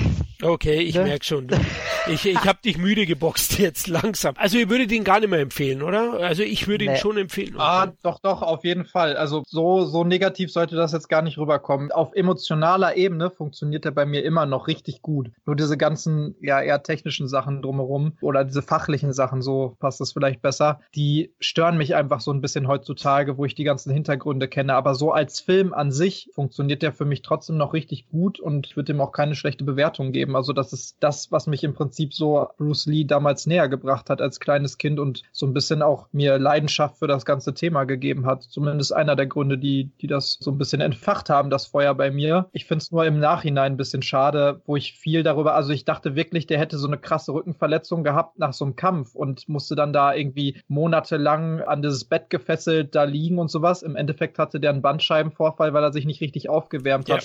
Ja. Das hat mich schon enttäuscht, so im Nachhinein und auch erstmal geschockt, dass das alles überhaupt nicht ja, stimmte. Ja, klar. Aber ihr macht ja auch beide, ihr seid bei Filmen aktiv und dramaturgisch muss man halt manchmal ein bisschen spielen, aber es ist halt am Ende dann doch nicht so eine Real-Life-Doku oder geht so tief rein. Klar, könnte man das besser machen. Und ich denke, Bruce Lee bekommt früher oder später noch den perfekten Film. Ich meine, der lässt auch die späteren Generationen nicht los. Können wir ein paar Sätze noch über seinen Einfluss verlieren? Wir haben ja gesagt, der Fitnessbereich sagt, Bruce Lee hätte Einfluss genommen. Zum Beispiel Muskelstimulation oder eben M M A haben wir erwähnt. Martial Arts, Kino brauchen wir gar nicht reden. Ich denke, er war auch für die asiatischen Schauspieler ein großer Einfluss und vor allem auch Wegbereiter für den internationalen Markt. Er war der erste asiatische Superstar, kann man sagen. Viel im Bodybuilding-Bereich wird ja auch davon gesprochen, dass er extrem viel, nämlich an der Forschung und an der Weiterentwicklung von zum Beispiel auch Körperertüchtigungsmaschinen, will ich es jetzt mal nennen, ja, genau. äh, mitgearbeitet hat. Also er hat immer wieder neue Wege gesucht, nicht nur durch Ernährung und normales Training, sondern auch, welche Maschinen könnte man noch vielleicht benutzen? Wie kann man das Training noch optimieren, um eben in verschiedenen Bereichen noch fokussierter zu trainieren? Also genau das, was auch Bodybuilding macht und der war ja auch wirklich, also keine Ahnung, der hatte wahrscheinlich einen Körperfettanteil von zwei Prozent oder sowas, wenn das medizinisch möglich ist. Da war ja wirklich absolut gar kein Gramm Fett und wenn man sich teilweise die Trainingspläne von ihm angeguckt hat, dann sieht man ja auch, dass er da wirklich ein bisschen mit gespielt hat, ausprobiert hat und dann aber auch wirklich so seine mehrere hundert Sit-Ups und äh, Liegestütze und weiß nicht, was alles gemacht hat pro Tag und da ganz genau nach einem bestimmten Plan trainiert hat. Also einfach im Bereich des Bodybuildings und der körperlichen Ertüchtigung in jedem Bereich Vorreiter war zumindest. Also ich würde jetzt nicht mal sagen, der hat das alles erfunden, aber der war Vorreiter in vielen Bereichen, die erst danach erschlossen worden sind von, von vielen anderen Menschen natürlich gemeinsam. Und das macht es so besonders, dass du eigentlich keinen Bereich des Kampfsports oder des Sportbereichs nennen kannst, wo er nicht zumindest einen gewissen Einfluss drauf hatte und sei es einfach nur, dass er inspiriert hat durch seine ganze Person und durch seine Philosophie und durch seine Motivation, die er gegeben hat. Absolut, ja. Und er war auch für mich eine Inspiration. Ich hatte es ja erwähnt, ich fand seine Offenheit, Wissbegierigkeit, die war schon inspirierend auf gewisse Weise und ich bin immer noch ein Riesenfan von ihm, hab T-Shirts von ihm, ihr wahrscheinlich auch, oder? Habt ihr was von ihm, irgendein Merch? Nur die Boxhandschuhe, die sind von ihm. Ja, ich habe viel.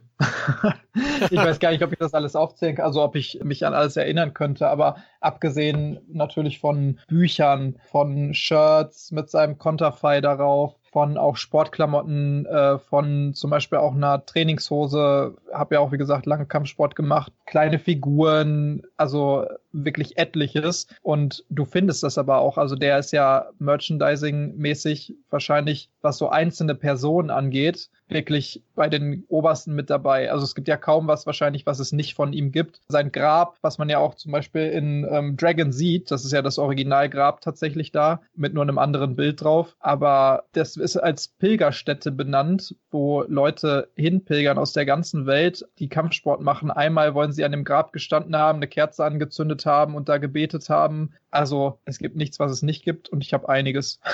Okay, ja, ähnlich. Ich habe natürlich auch Boxen, T-Shirt, eine Figur, x Bücher von ihm und bin auch ein Riesenfan, aber in Seattle war ich noch nicht an seinem Grab. Da möchte ich auch mal stehen und ihm die Ehre erweisen. Ich folge ihm auch auf Facebook oder besser gesagt der, der öffentlichen Seite, die seine Tochter betreut, und die hat einundzwanzig Millionen Follower. Also man sieht schon, der berührt heute noch einen Haufen Menschen. Gut, dann würde ich sagen, sind wir am Ende angekommen. Mal sehen, welchen Eastern Star wir als nächstes in den C E T-Ring zehren. Wer würde euch da einfallen? Von den asiatischen sagst du? Naja, muss eigentlich Jackie Chan, Jet Li oder Donnie Yen. Gott, da an der haut gleich drei raus, hey, der klatscht mir die um die Ohren. Du, der, Wicht, der wichtigste wäre eigentlich Sammo Hung, der viel zu wenig besungen wird. Das stimmt, das stimmt, ja, ich bin ja... Der eigentlich der wichtigste von allen ist. Tut mir leid, aber den würde ich sogar noch vor Bruce Lee stellen. Das Blöde ist nur, die Filme von dem zu bekommen und so, ne? Das glaube ich gar nicht so einfach bei ihm.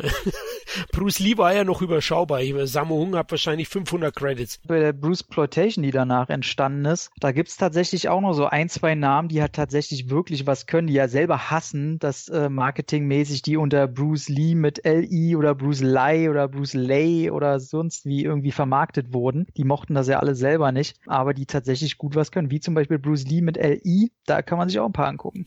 Okay, muss ich mir merken. Ja, Tobi, wer wäre dein Favorit? Ja, also wenn ich jetzt meinen persönlichen Favorit nennen müsste, dann wäre es definitiv auch Jackie Chan, weil der mich einfach auch am meisten geprägt hat. Also tatsächlich nicht nur kampfsportmäßig, sondern auch so mein ganzes Leben. Auch wenn man sich mal ein bisschen eingehender damit mit den ganzen Hintergründen beschäftigt, man vielleicht, genau wie du gerade erwähnt hattest, Tom, sagen muss, dass Sammo Hung eigentlich ein viel wichtigerer Part war, zumindest auch da im, im Hongkong-Bereich und auch was die Hintergründe angeht und im Produzentenbereich. Bis heute hat sich das ja natürlich durchgezogen, aber Jackie Chan, da kommt man nicht drum herum. Nur da ist es ähnlich wie bei Sammo Hung. Also da muss man ja wirklich jedes Jahr einen eigenen Cast machen, weil er da anstatt wie Bruce Lee in seiner ganzen Vita fünf Filme hat er in jedem Jahr weitaus mehr als fünf Filme rausgehauen. Da muss ich tatsächlich zugeben, ich habe da ein bisschen Angst vor. Also, weil mir das einfach so wichtig ist, das Thema, und man da nichts vergessen will und alles richtig machen möchte. Aber trotzdem, um Jackie Chan kommt man nicht umhin. Da würde ich einstimmen bei euch, Jungs. Also Jackie Chan ist schon eine, auch eine große Leidenschaft von mir. Habe auch ein paar Bücher von ihm. Bin großer Fan. Er ist in den achtzigern groß rausgekommen, dann in Deutschland vor allem Ende der siebziger, aber erst in der Videothekenzeit haben wir ihn hier alle lieben gelernt. Und ja, das ist schon ein persönlicher Favorit. Aber ja, da müssten wir schon einige Casts machen und wahrscheinlich die Jahrzehnte aufteilen. Aber wir werden sehen. Sammo Hung wäre auch sehr interessant. Mal schauen, wem wir als nächstes in den Mittelpunkt rücken. Ja, Jungs, danke für eure Expertise und eure große Martial Arts Leidenschaft. Ja, immer wieder gern. Ja, spätestens dann bei Jackie Chan, ne? Yes. Ja, auch euch, liebe Hörer, vielen Dank wieder fürs Zuhören. Wir hoffen, wir konnten euch die Bruce Lee-Filme wieder in die Ohren treiben und ihr schaut euch die mal wieder an. Ne? Es lohnt sich, der ein oder andere Titel zumindest. Na, Tom meint natürlich nur einen, aber okay, probiert es auf jeden Fall. Wir würden uns auch weiterhin wieder über Feedback freuen. iTunes-Bewertungen mögen wir sehr gerne oder auch andere Zuwendungen. Tom hat ja letztes Mal das erste Mal Fanpost erhalten. Ach, wirklich? Ich äh, enthalte mich, aber ja. Einen alten Schlüpper, einen alten Schlüpper hat er gekriegt. Einen alten, alten Schlüpper. Genau, den, den hat er gerade auch auf dem, was Kopf. Ich kriegen kann, was soll ich sagen? Den hat dir doch der Mann mit der Glatze geschickt, komm, sag mir doch nix. Du hast vielleicht nicht ganz unrecht. Äh, ich weiß es. Große Liebe, Markus, große Liebe. Halt dich zurück. Ja, lasst auf jeden Fall von euch hören, wir würden uns freuen. Ihr findet uns auf Twitter, auf Facebook, auf Instagram, auf Letterboxd, auf YouTube und eben iTunes. Danke fürs Zuhören und hoffentlich bis zum nächsten Mal. Macht's gut. Ciao! Okay. the water, my friends. Cine Entertainment Talk, der Podcast des Entertainment Blogs. Der Fan-Talk über Filme und Serien.